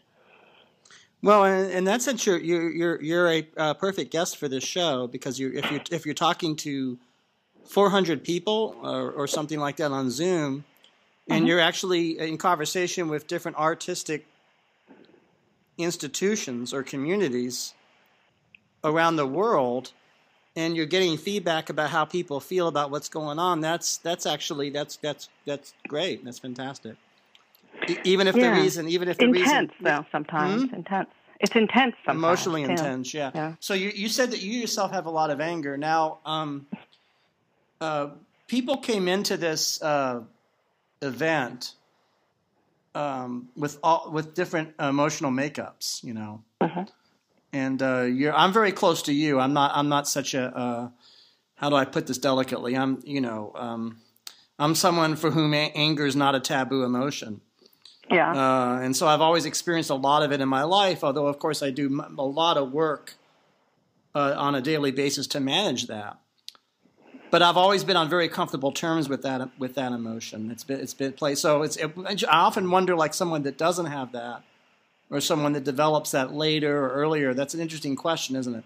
Other people other people are at peace in this. I talked to one artist who feels peace, peace at peace at not having to deal with agents and the business aspect. Yeah. So she feels liberated. She feels liberated from that. So she's the, almost the opposite of angry. Everybody's different. Yeah. Anyway, go ahead. Yeah, and I mean, I have to say, I mean, it's not like I'm expressing this anger. It's, I mean, I probably will express it in an abstract way through a project at some point, but I think right now it's just more, you know, acknowledging the, the inequities that this is bringing to the surface yeah. and how sharp they are. And, and I feel like it's important to keep them present in conversations, even if I, even if I'm not, you know, I mean, we can't go out in the streets and demonstrate right now, yeah. you know. Um, so even if I'm not um, doing something visible at the surface of my act, of my creative activities, um, or or even social media engagement or things like that, it, it, I'm I'm keeping it in the conversation because I'm really conscious of it. Mm-hmm. What what comes to mind are some things people have said uh, in in one of these Zoom conferences? Something that will stay with you that a person has reported or a person has said. Yeah. Well, I, I, I think in the Zoom conferences, it's more it's more in the I shouldn't even call them conferences. They're more like convenings. Um, and I, I think there it's more people just sort of checking in with each other. It's uh, the the anger that I the things that are making me angry are more things that are coming through the you know traditional media streams. Although I do talk to people who say you know they're they're listening to sirens outside their home nonstop, or they're oh, wow. they're you know watching the death count yeah. go up in their community and things mm. like that. But um, and then you know just people in in commu- in sort of support networks that I'm part of who are saying that they've been trying for months now or weeks and weeks now to get um, you know small business loans that were supposed to be applicable to people mm-hmm. who work independently, and none of them have been able to access them. Things like that. Yeah. Um, but things that I'm hearing in those larger convenings, um, I think, you know, one of the things I'm hearing a lot of artists express is um, pressure that they feel from their communities to sort of um, not entertain, but immediately interpret and make sense of, and um, you know, move us culturally forward in this moment, and and that they're struggling with a, a desire to to live up to that standard, and also a, a you know a sense that it's okay to not create anything and to be right. um, you know just like being coping you know so so people have felt new pressure that's that's in contrast to another episode I did where somebody felt liberated from pressure. You're saying these mm-hmm. artists feel pressure to be an act political activist or well, spokesperson, more, or pressure to just create. You know, I mean, artists aren't are not always political activists. They're they're often cultural activists. So offering new metaphors or offering new um, right. New creative ways of managing stress or you know i mean i think mm. at least within the community i work within which is a very public engagement kind of arts yeah. program um, people are feeling like they're publics i guess or they're they're co-creators and communities mm-hmm. are wanting um, immediate um, results sort of and mm-hmm. and that this is when artists are often feeling like they're needed most and and they're sort of coming to terms with their own needs, which is to just like process this stuff as it's happening, and that that you know maybe demonstrating that instead of quickly throwing together a movie or a song or whatever mm-hmm. for the times, you know what I mean, um, is is an act that's important too. Wow, I mean that's uh, I'm really thankful that you take taking the time to talk about these things because they are unfolding right now as we're having this conversation and also because you're you are involved in all of this culturally, um, perhaps more than than some people. So. Um, well, you are too, Mitch. Tag, you're it. You know, you're part oh, of this now. yeah, I am. Uh, well, yeah. I mean, I've been doing a lot of walking. I did the solitary mm-hmm. walking yesterday. Oh, great. Um, but you know, I mean, I am able to walk here, thankfully. And yeah, I mean, what is it like where you are? Well, it's highly rural, so it's radically different than anything I've ever experienced in my life. And so there's a lot of uh, bugs and, and, and, trees and, and um, enormous amount of nature. Um, there's even there's even wild nature, and mountains and sky and all of that. So it's very different. That's fantastic, it's, actually. yeah, again, it's it's fun. It's ironic that I'm here because I never really loved any of that, truthfully. And I've yeah. always been profoundly ambivalent about nature. So it's interesting that I'm here and not someone that dreams about this. It's interesting. Although, you know, people people change and I, I do enjoy it and I make I, I, um, I am part of it now. Yeah. But I but I I'm I'm never um, I'm never coy with people and I never give them what they want to hear. I don't say, "Oh, this is just fantastic." Because for me it's a, it's because for me I am ambivalent because I, I am a creature of the big city. I was I was born a creature of the big city, and you know that's that's part of who I am. That's yeah, I feel like the last few times I've seen you, it's always been in New York, actually. Exactly. Well, I think I saw you once at the uh, Baltimore Film Festival. Is that true? possible. I can't remember. Which film but festival yeah, that's possible. That? It's possible.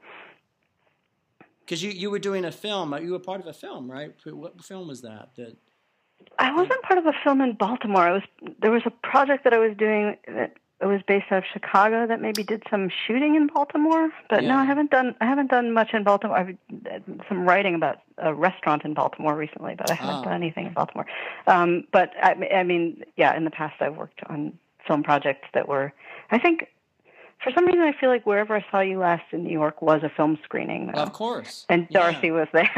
it would be yeah. It would be, but you know, I really, I'm really appreciative of you taking the time. Because well, time. Thank you for inviting me, Mitch. I'm sorry it took me a little a moment to sort out good time for it, but I'm glad to be a part of what you're doing. Yeah, and thank you, Heather, and uh, keep keep us posted on what's going on with what these communities are reporting or saying. All right, and thank keep you. walking. I will. Thank you. Okay. Take care, Mitch. Bye. Bye. Hello. Hello, Lin Marcoux. Yes. This is Mitch Hampton from Journey of an Aesthete. Hello, Mitch. Uh, how you doing? It's it's really good to uh, talk to you. Um, can you hear everything? Can you hear everything? Okay, the reception or yeah, excellent. Yes, I can hear you. So you are uh, one of the guests in this special episode that I'm calling uh, the Kaleidoscope of Souls. Um, it may have some other titles, but that's the main title. Um, where am I calling you from? Where are you at this moment? At this moment, I am my car, actually. Okay. Um, so I wanted to uh, wanted you to introduce yourself to the listeners, if you if you if you don't mind, and uh, no, not.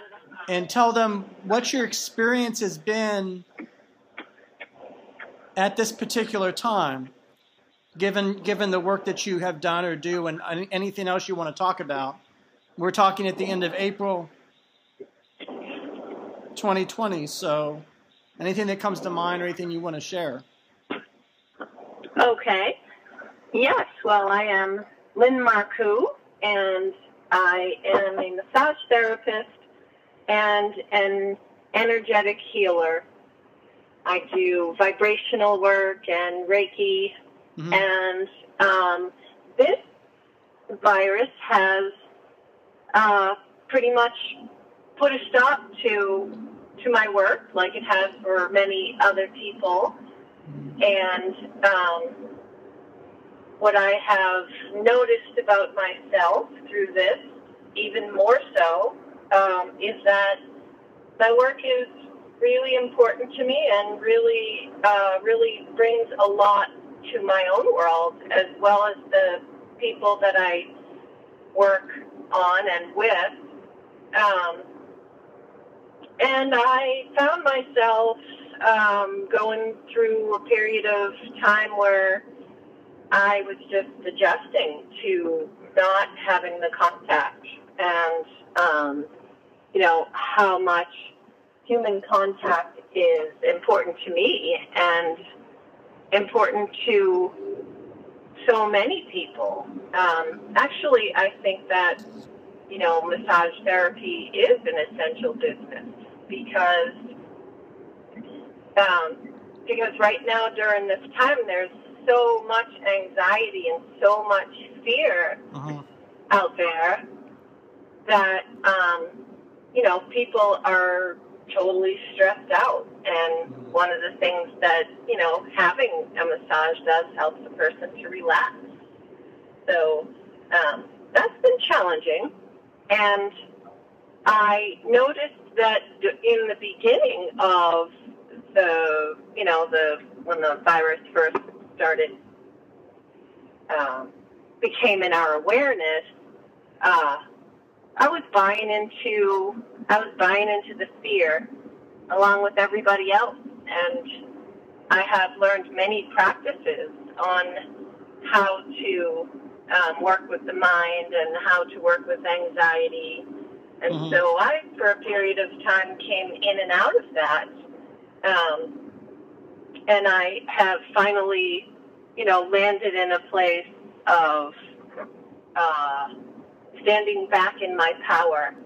Mm-hmm. That I'm not powerless to to this virus, and um, I've I've gone back into some of the breathing practices uh, mm-hmm. called pranayama, to help support my my nervous system and to help strengthen strengthen my lungs um, as this virus is it attacks you know the lungs and so um, having good strong lungs is really important and uh, having a regular meditation practice where you're bringing yourself into a state of relaxation and homeostasis.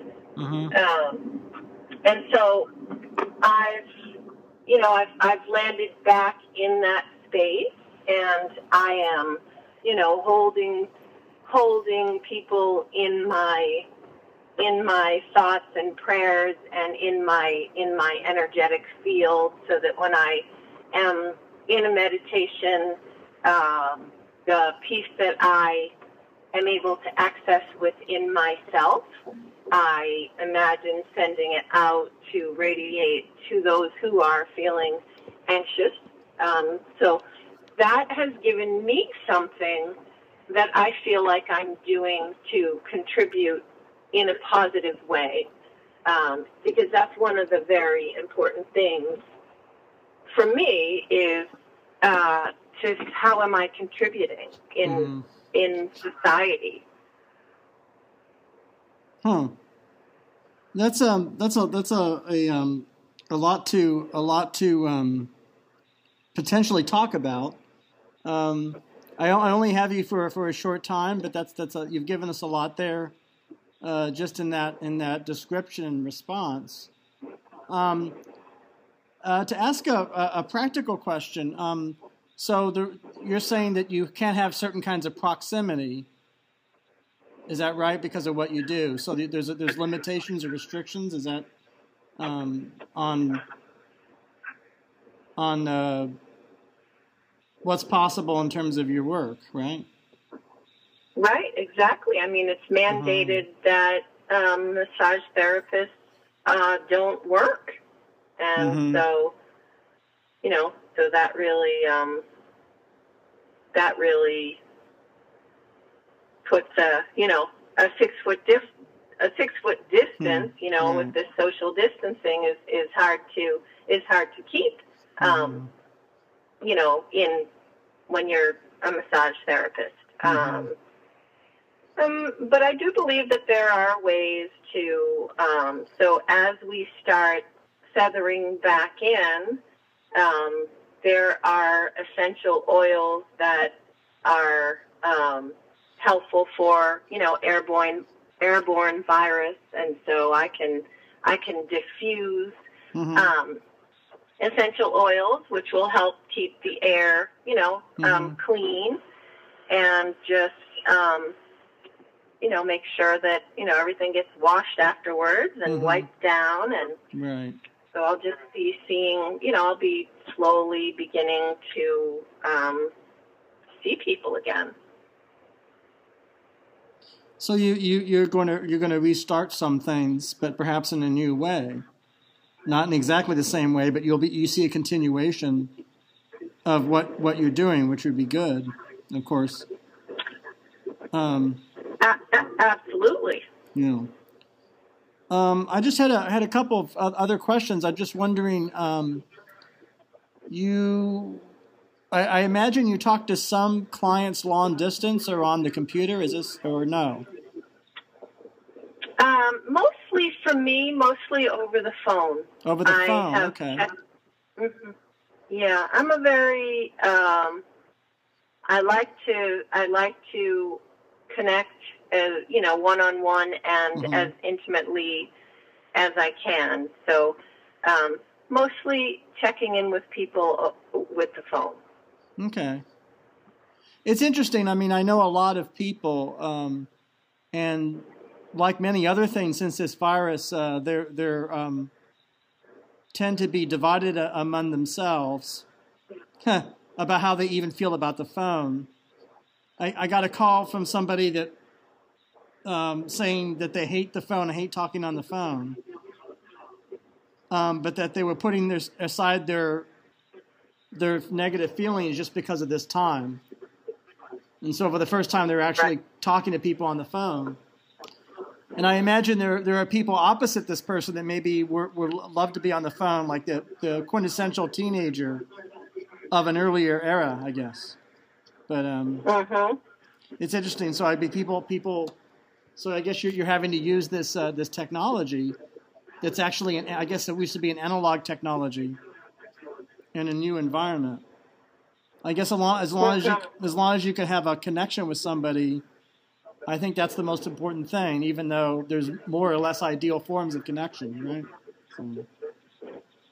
Absolutely, it's very important to to keep connecting with others, and um, you know the other thing for me is uh, spending time in nature every day. That is just a vital part of of my day. Um, it, it brings me you know, it, it brings me uh, so much joy and Uh, so I'm out there every day. uh-huh. What exactly are, you are you interacting with? Uh, I guess a lot of water, right? Because there's is there water yeah. where you are, but also sky, and um, of course the mountains. Yes, yes. So forest, and there's you know uh, there's a lot of birds and just just life and and mm. nature and mm. it's interesting to watch um you know even though even though everything you know there's a lot of things ha- that have that have stopped right now mm. the earth is continuing and you know spring spring is is bringing all this new life and so every every time I go out for a walk, it's a little bit different than the day before. There's, mm you know, a different flower that might be blooming, mm-hmm. um, different bird that I noticed. I heard a, I heard a bob white uh, huh. this morning for the first time in years. Huh. And I thought that was really interesting. I was like, I haven't heard that in years. When you say years, you mean like a decade or? Yeah. Yeah. Hmm. So that's so a, that's an nature keeps going. Right. I mean, uh, uh, well, you, you, you're. I'm happy that you're getting so much from nature in that sense, and you're able to sort of get outside in nature. Um, are there any other things you've noticed when you were out there, other than animals that you haven't heard from? Uh, in, in flowers, are there things that um, have have taught you uh, something about nature or yourself, even though it's a different organism or a different kind of species? What is your what what kinds of things have you taken from those experiences, more generally or specific, even specifically? Um, so the water. So where I walk, I I'm by you know a creek that runs pretty strong, and um, you know I've often often watched the water and noticed that uh, when there's an obstacle, it just flows around it. And it's a reminder for me that no matter what is placed in my path, mm-hmm. um, to just to just keep keep flowing and find a different way. Mm-hmm. And so, um, for me, it's it's been a reminder that you know right now while we're in this time, um, I don't. This doesn't have to stop me. Mm-hmm. This doesn't have to stop my world. I can I can learn to flow around it and and with it. Mm-hmm. And so water to me is a good is a good teacher. Watching it and listening to it. Well, hearing you talk about that reminds me of um, I, feel one of the most influential talks I've ever read in my life. Uh, and that's uh, the discussion of water by Suzuki Roshi or Shunryu Suzuki. And he has that he has a talk called Nirvana the Waterfall. And he's talking about the first time he ever saw Yosemite in his life when he moved when he was in the United States for the first time. And of course I won't I won't read the whole the passage here, but it's really something. And he talks about he talks about how the water droplets are like our lives, in in the sense of the way that they fall, and sometimes they seem slow, and then they fa- they're fast, and how how he talks about how the water, the enormity of the of the um, the enormity of the pressure on each water drop, uh, and the whole process is quite beautiful. I mean, it's really really something. I'll have to. I'll have to go read that. It's it's in Zen Mind, Beginner's Mind. Uh, yeah. Okay. It's good stuff. Lovely. Yeah, beautiful. Well, Lin, Lin, Lin, is there anything else you want to say uh, uh, uh, before we before we unfortunately sign off? And you, uh, anything that comes into your mind or heart? Uh, what comes into my mind right now is that um, there is not much information out there for the people about supporting your immune system. Um, most of you know most of what's out there, most of what's in the news is is a lot of fear based thinking, mm-hmm. and that um, when we're in a place of fear, we are putting our internal resources that can be used for, um, you know, rest and renewal and creating a, a healthy body, a healthy immune system. We're putting our resources into um, fighting the tiger. So, because it places mm-hmm. us into this fight or flight place. Mm-hmm. And so all the energies go into that. Um, so, you know, what I would say is, um, is as much as, as much as people can to just return to the breath and to return to the things that, you know, fill you up with, with joy and be, you know, feeding yourself well, resting well, and just really taking this time to nurture is just so important right now. Wow, thank thank you, Lin, for, for coming on this podcast and mentioning these things. I don't think there's anybody else. I don't think there's anybody else that could say it any better. Um, so I'm I'm I'm grateful you can be part of this this episode. Me too. Thank you so much, Mitch. Thank you, and uh, be safe, of course, and continue your practice in whatever form. Yes. Wonderful. Thank you. I will. Thank you. Bye bye. Take care. Mm-hmm. Amanda Maciel Antunes, Dama. Hi, hi, Mitch. It's How are you? Good. It's uh, Mitch Hampton with Journey of an Aesthete, of course, and we are going to uh, record now um, a sh- very short discussion uh, during the um, this time we're all living through and, and in and with. Um, I call it Kaleidoscope of Souls, different working titles. Um, so welcome, welcome to the show. Thank you.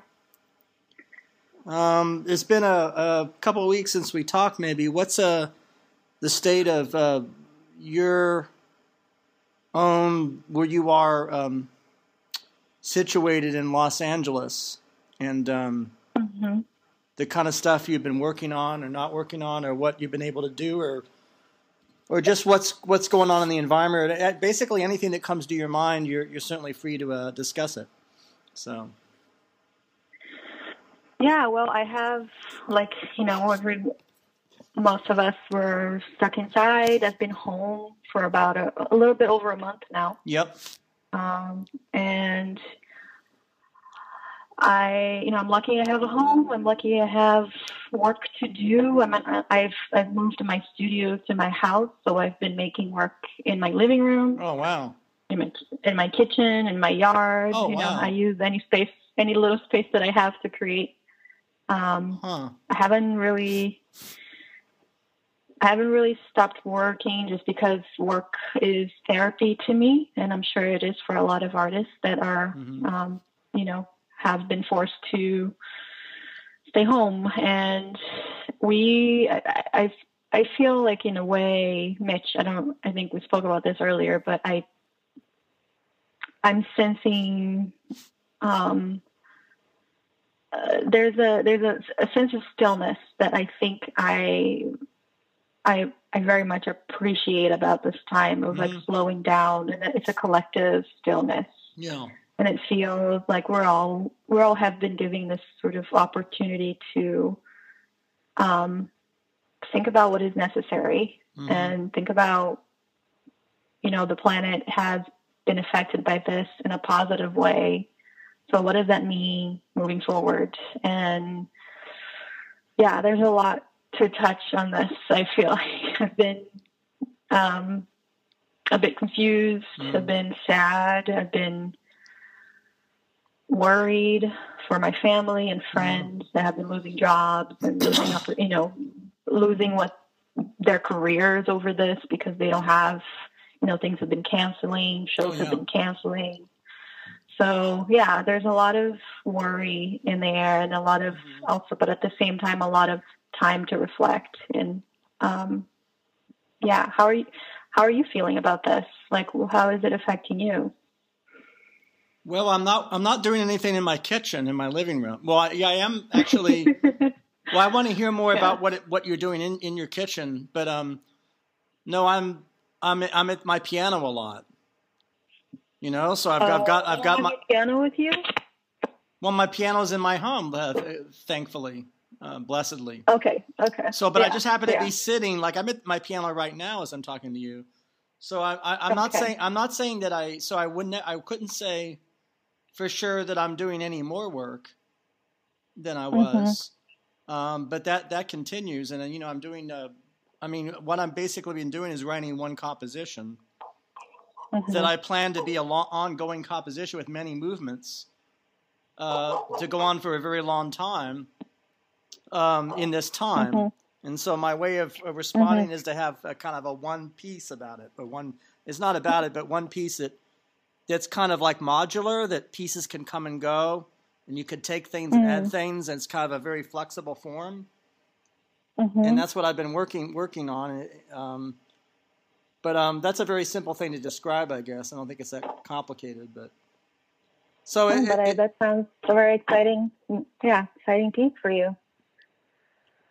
And you, um, but yeah, the I I think in part part of what I was saying, like the time that we've had in our hands, and it's not mm-hmm. all of us. I'm not speaking for all of us because some of us are still working and have to be, you know, facing the risk of being out there. Mm-hmm. Um, so in the, in the, in a lot of ways, I, I feel really lucky that I get to be inside. I get to be home, and I don't mm-hmm. have to go out there and, yep.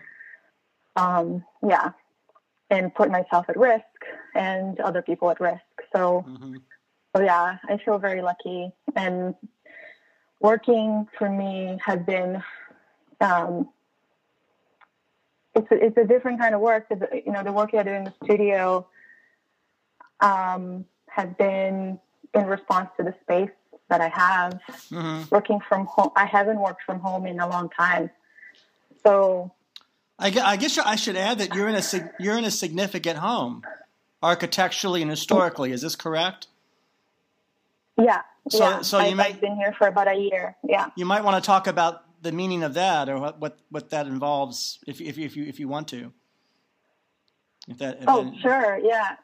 The so yeah, I'll, I'll kind of I'll, I'll, move back. I'll go back a little bit in time because a year ago I moved into this home um, serendipitously in a way. It was I was walking in the area and found the sign and end up meeting a landlord who end up offering the place for me and my partner to rent.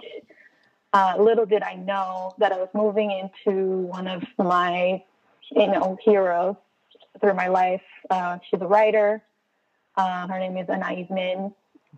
Yes. And Anais Nin. She's been she's been a huge influence in my work and my practice in the past ten years. And moving into this place was um, what I call, I don't know, it, it was not a, just a coincidence, I feel. Mm-hmm. Um, so, so, I started a project. As part of my work as a performance artist and installation artist, I was doing research at UCLA Library, going through her original manuscripts and her diaries. Um, and the work, I actually finished the research right before the pandemic started, but um, by by being stuck inside in this home now, I I've been giving this time to reflect on what I've researched about her mm-hmm. and thinking about all the, the, little things that I've I want to do with this project, and it's actually giving me an opportunity to finish it. Um, so my what I'm doing in the kitchen, in the living room, outside, in the yard is all part of this project I call the Trapeze Project. Um, Called the tra- I what, bought a book. The trapeze. The trapeze. The trapeze project. Yeah. Okay. So she, trapeze is what Anais called, you know, life in between places, a life between her life in, in the East Coast with her husband there, mm-hmm. and her life here in the home with her husband here. She was bigamous. Her two, her two, two husbands, families. yes. Yeah, she she lived like that for a long time. Um, a little bit like the, the fiction, fictional character Donna Flora, Yeah. No. Yeah, yeah. Donna Flora. Dona Flor. Maridos. Yeah, yeah. And so I, in thinking of trapeze, for me, it's not about having, you know, two families, but it is about having this life in between places. Mm-hmm. As an immigrant, I'm from Brazil and I've been living here for about 10 years. And I'm in the process of getting my citizenship and I'm a little confused about, you know, what this means uh, moving forward. And uh, my citizenship is actually at a pause right now because of the pandemic. So I haven't That's been able right. to so, even so, so follow what, through. So, so what you're saying is that you were going to go finalize your ceremony.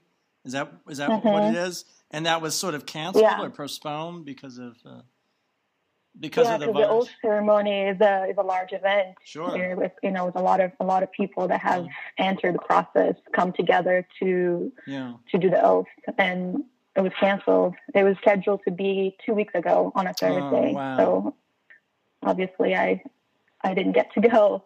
So it, yeah, being put on pause wow. in between things and having this project on my lap where I'm reading about this woman feeling, studying and researching and going deep into consciousness and mm-hmm. saying, mm. and, and this idea of looking inwards that mm. she so much, um, you know, valued. Mm-hmm. I, I think there's a lot that I I had to explore there. And in in a sense, I yeah, having this time and being here has been really valuable to me, and I'm not taking it for granted. And I'm getting I'm working really hard to get this written down and thought about and mm-hmm. so I can hopefully someday share in I don't know what it's going to look like. I don't know if it's a book. I don't know if it's just huh. a performance piece. Um, ideally, I think it would be maybe both. Wow. Um, are you thinking? Of, are, are you thinking about how it's going to be? I guess you already by that you mean how you're going to present it. Is it going to be done on the computer screen or virtual or or is it right? Is it going to be? Yeah. On, yeah. Yeah. How I'm going to how I'm going to present it, and you know how I'm going to present it, even considering how we're not going to go back to normal life. So mm-hmm. what does it look like to, yeah. for performance and to to have an audience now? Um, yeah, I don't know. Um, but but yeah, there's there's there's I feel, and I have to say that I, I, there's a, a, kind of a feeling of extraordinary time. Um, Extra what time? That like there's a feeling of to be living in an extraordinary time. extraordinary time yeah oh sure um, sure it's an event it's a world historic event um, and and for yeah. and for the creative and for a creative person you know for anyone who's a maker and yeah. intuitive and imaginative yeah. i think we we can take this as something to learn with and yeah grow and yeah yeah, that's uh, that's one of the things about this time that is really hard on me. Uh, mm-hmm. because temperamentally, I'm I only really like the quotidian and the small, and I, I really dislike historical making events. Mm. I would have hated to have been alive during the French Revolution or during the American Civil War. Um, I'm thankful that I wasn't, you know, I kind of missed 67 and 68 in a way because I was just born and because because you know now nothing against those events. I'm not saying that those if you love those events and if you if you like being in part of events where the whole world is watching, all, all power to you. That's that's some people like that.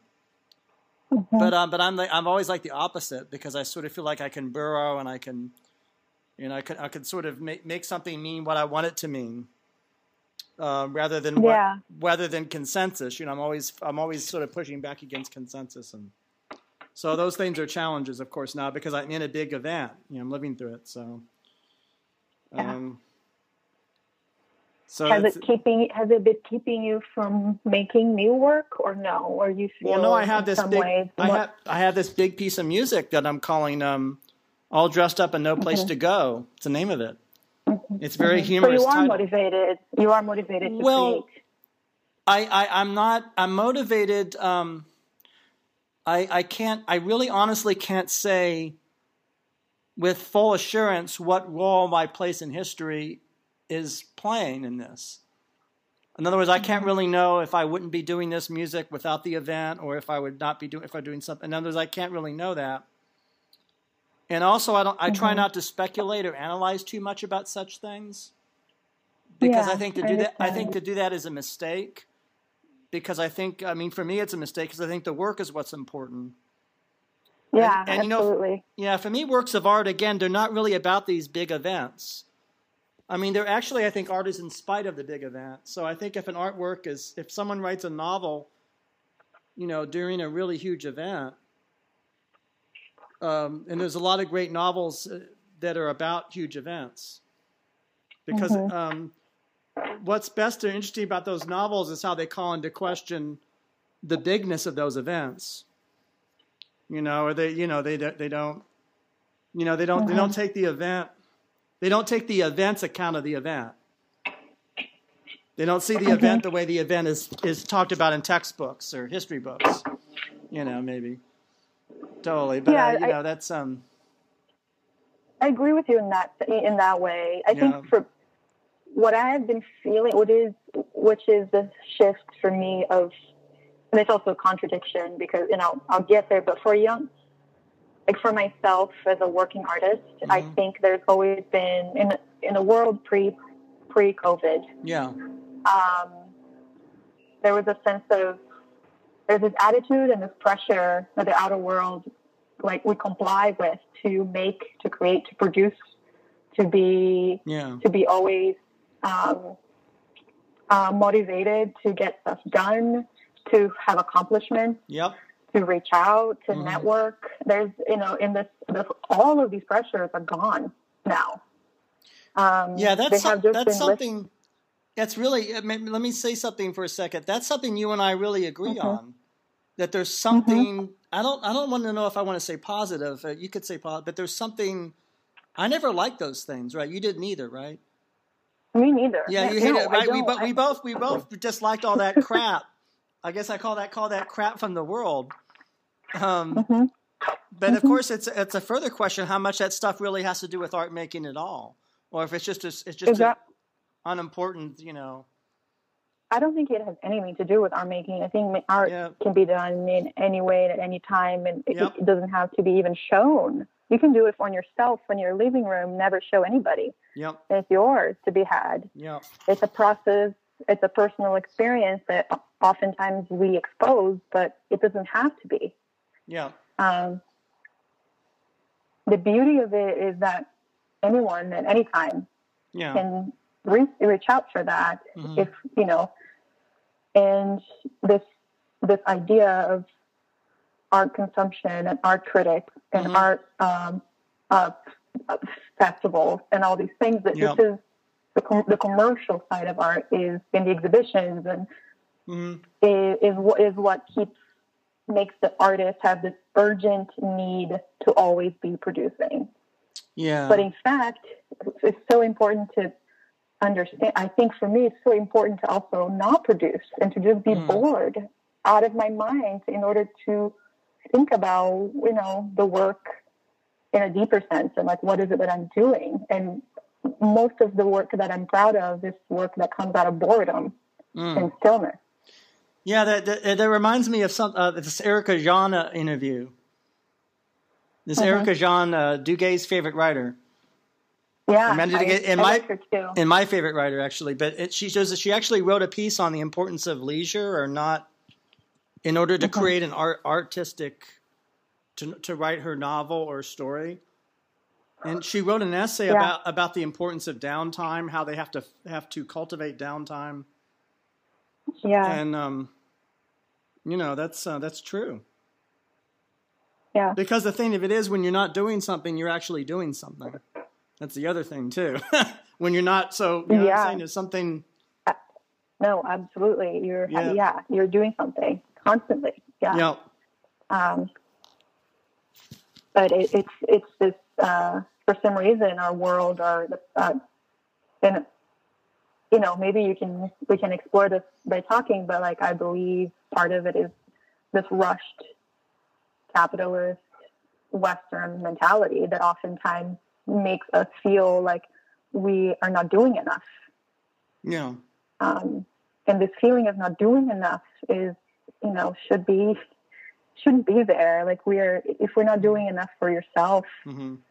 that's what you should be. I, I don't know. To me, sometimes yeah. like I I've been working outside in nature a mm-hmm. lot. So every day, okay, I take this. I, I walk for thirty to forty minutes up the mountain. I live by the mountain. Oh, you're lucky. So I just. So yeah, it's so beautiful where you are. Lucky. It's so beautiful where mm-hmm. you are. I mean, one of my favorite things to do in Los Angeles is to hike uh, Griffith Park Observatory and back. Mm-hmm. Mm-hmm. It's the it's the greatest yeah. walk you could do. Amazing. No, I've I'm really lucky to be near nature, to have access to just, yep. you know, uh, this vast, rich environment that is just surrounded by trees and animals and birds and deers and yeah, it's it's wild. What kind of animals have you seen? Oh, I see deer almost every day. Every day. And I see bir- you know birds uh-huh. around there are bears around here. Sometimes we, we spot them. Um, and lots of lizards and little wild rabbits. huh. hmm Um, well, and in a way, I think it's it's it's kind of a, it's a beautiful thing that you and I can actually talk like this a long distance really is. I'm in. I'm in this. A bless, a I'm, in this I'm in this small little town in a, in a strange state in the south, you know, and yeah. I mean, I'm in this rural. It's a very. It's rural, you know, and you're yeah. in Los Angeles, California. We're having this conversation. Well, um, not quite. I mean, I'm in LA County, but I'm in Sierra Madre, California, that's right. which I'm is sorry. also a, yeah, yeah, also a tiny little town that's by right. the foot of the mountain. Yeah. Yeah. Yeah. Um, and, but uh, I, I miss dearly California you know you can't do everything yeah. at, you can't do everything at once you can't be in all places at the same time no. at, at least not physically yeah. i think you can in other if you take a trip or if you you know you, maybe mm-hmm. you can but um but um is there anything yeah. else uh, you want to say further about either what you're doing in the living room and kitchen or how you're utilizing the house or what you what your um anything that comes to mind before we go or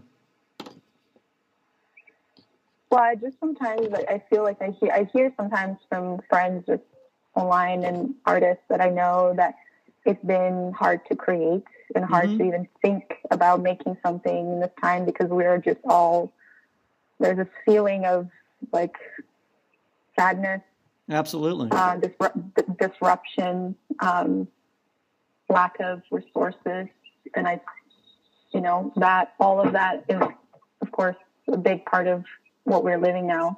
Yeah. Um, but sometimes, you know, to make something, to feel good about yourself in the moment that you are, it doesn't, you don't have, you don't, I, I don't think it requires a ton of resources. You can make something which is about anything. Yeah. I sometimes, I mean, I'm in the kitchen, I pick an object and I just try to do something with that object every day, reinvent oh, wow. it. What do I, what am I supposed to be looking at? Um, so I've been mm. using actually a lot of, I, have gone back to sewing. I pulled out my sewing machine oh, and I've wow. been stitching again and stitching other types of finding fabric, recycling fabric in my closet because it's what I have available right now. I haven't, you know, gone to an mm. art store to get anything. I've been finding supplies in my own home. Mm. I picked up five pieces of logs that my neighbor chopped the other day. To make something with. So it's just oh, wow. it's like uh, it's kind of a free to me like a time for free form and reinventing how I function with material and materials yeah. are available to me and available to all of us. I, I envy you folks that do visual things. You know, because I don't have, as you, I've joked about on this show, I don't really have drawing skills or illustration skills, yeah. and I can't sew or any of those things. Those yeah. are those are remarkable things to do. That people people that can do that. That that's so. I'm really. Well, I, I, yeah. I, yeah. I feel the same about you. I feel the same. I envy people who can create music because I feel like music is such a part of how we feel uh, at peace with ourselves. Uh-huh. Like it's easy to. I can meditate with music, mm-hmm. and yeah, I I wish I could play an instrument. So I'm well, there with you. yeah. Well, Dama, this has uh, been a beautiful conversation, and sometimes uh, even the times are kind of ugly in some ways now. And I should I should say that I don't. It isn't hasn't been a, and has not been a breeze. And uh, creating this piece of music has has not been easy. It's not easy. Mm-hmm. And you know, I only restricted myself to one piece. You know, that's that's why I did that. I like stripped everything away. I'm just going to do this one damn thing and pick mm-hmm. at it. Mm-hmm. That was a way of solving that problem for me of having to worry about um, with what I can do. But um, it's a, uh, it's great having you here on Journey of an Aesthete because in a lot of ways the things you're talking about are the are the heart of of our, of our show, uh, the the heart the very heart of our, our show and and what it's about. So. Well, thank you for doing this show. Thank you for you know also been listening to the people you're talking to, and it's really inspiring. It's nice to hear. That's why I do it. So thank you, Donna. That you're working on this. Yep. Yeah. Thank you. All right. Be safe. All right. You too. Mm-hmm. Talk soon. Mm-hmm.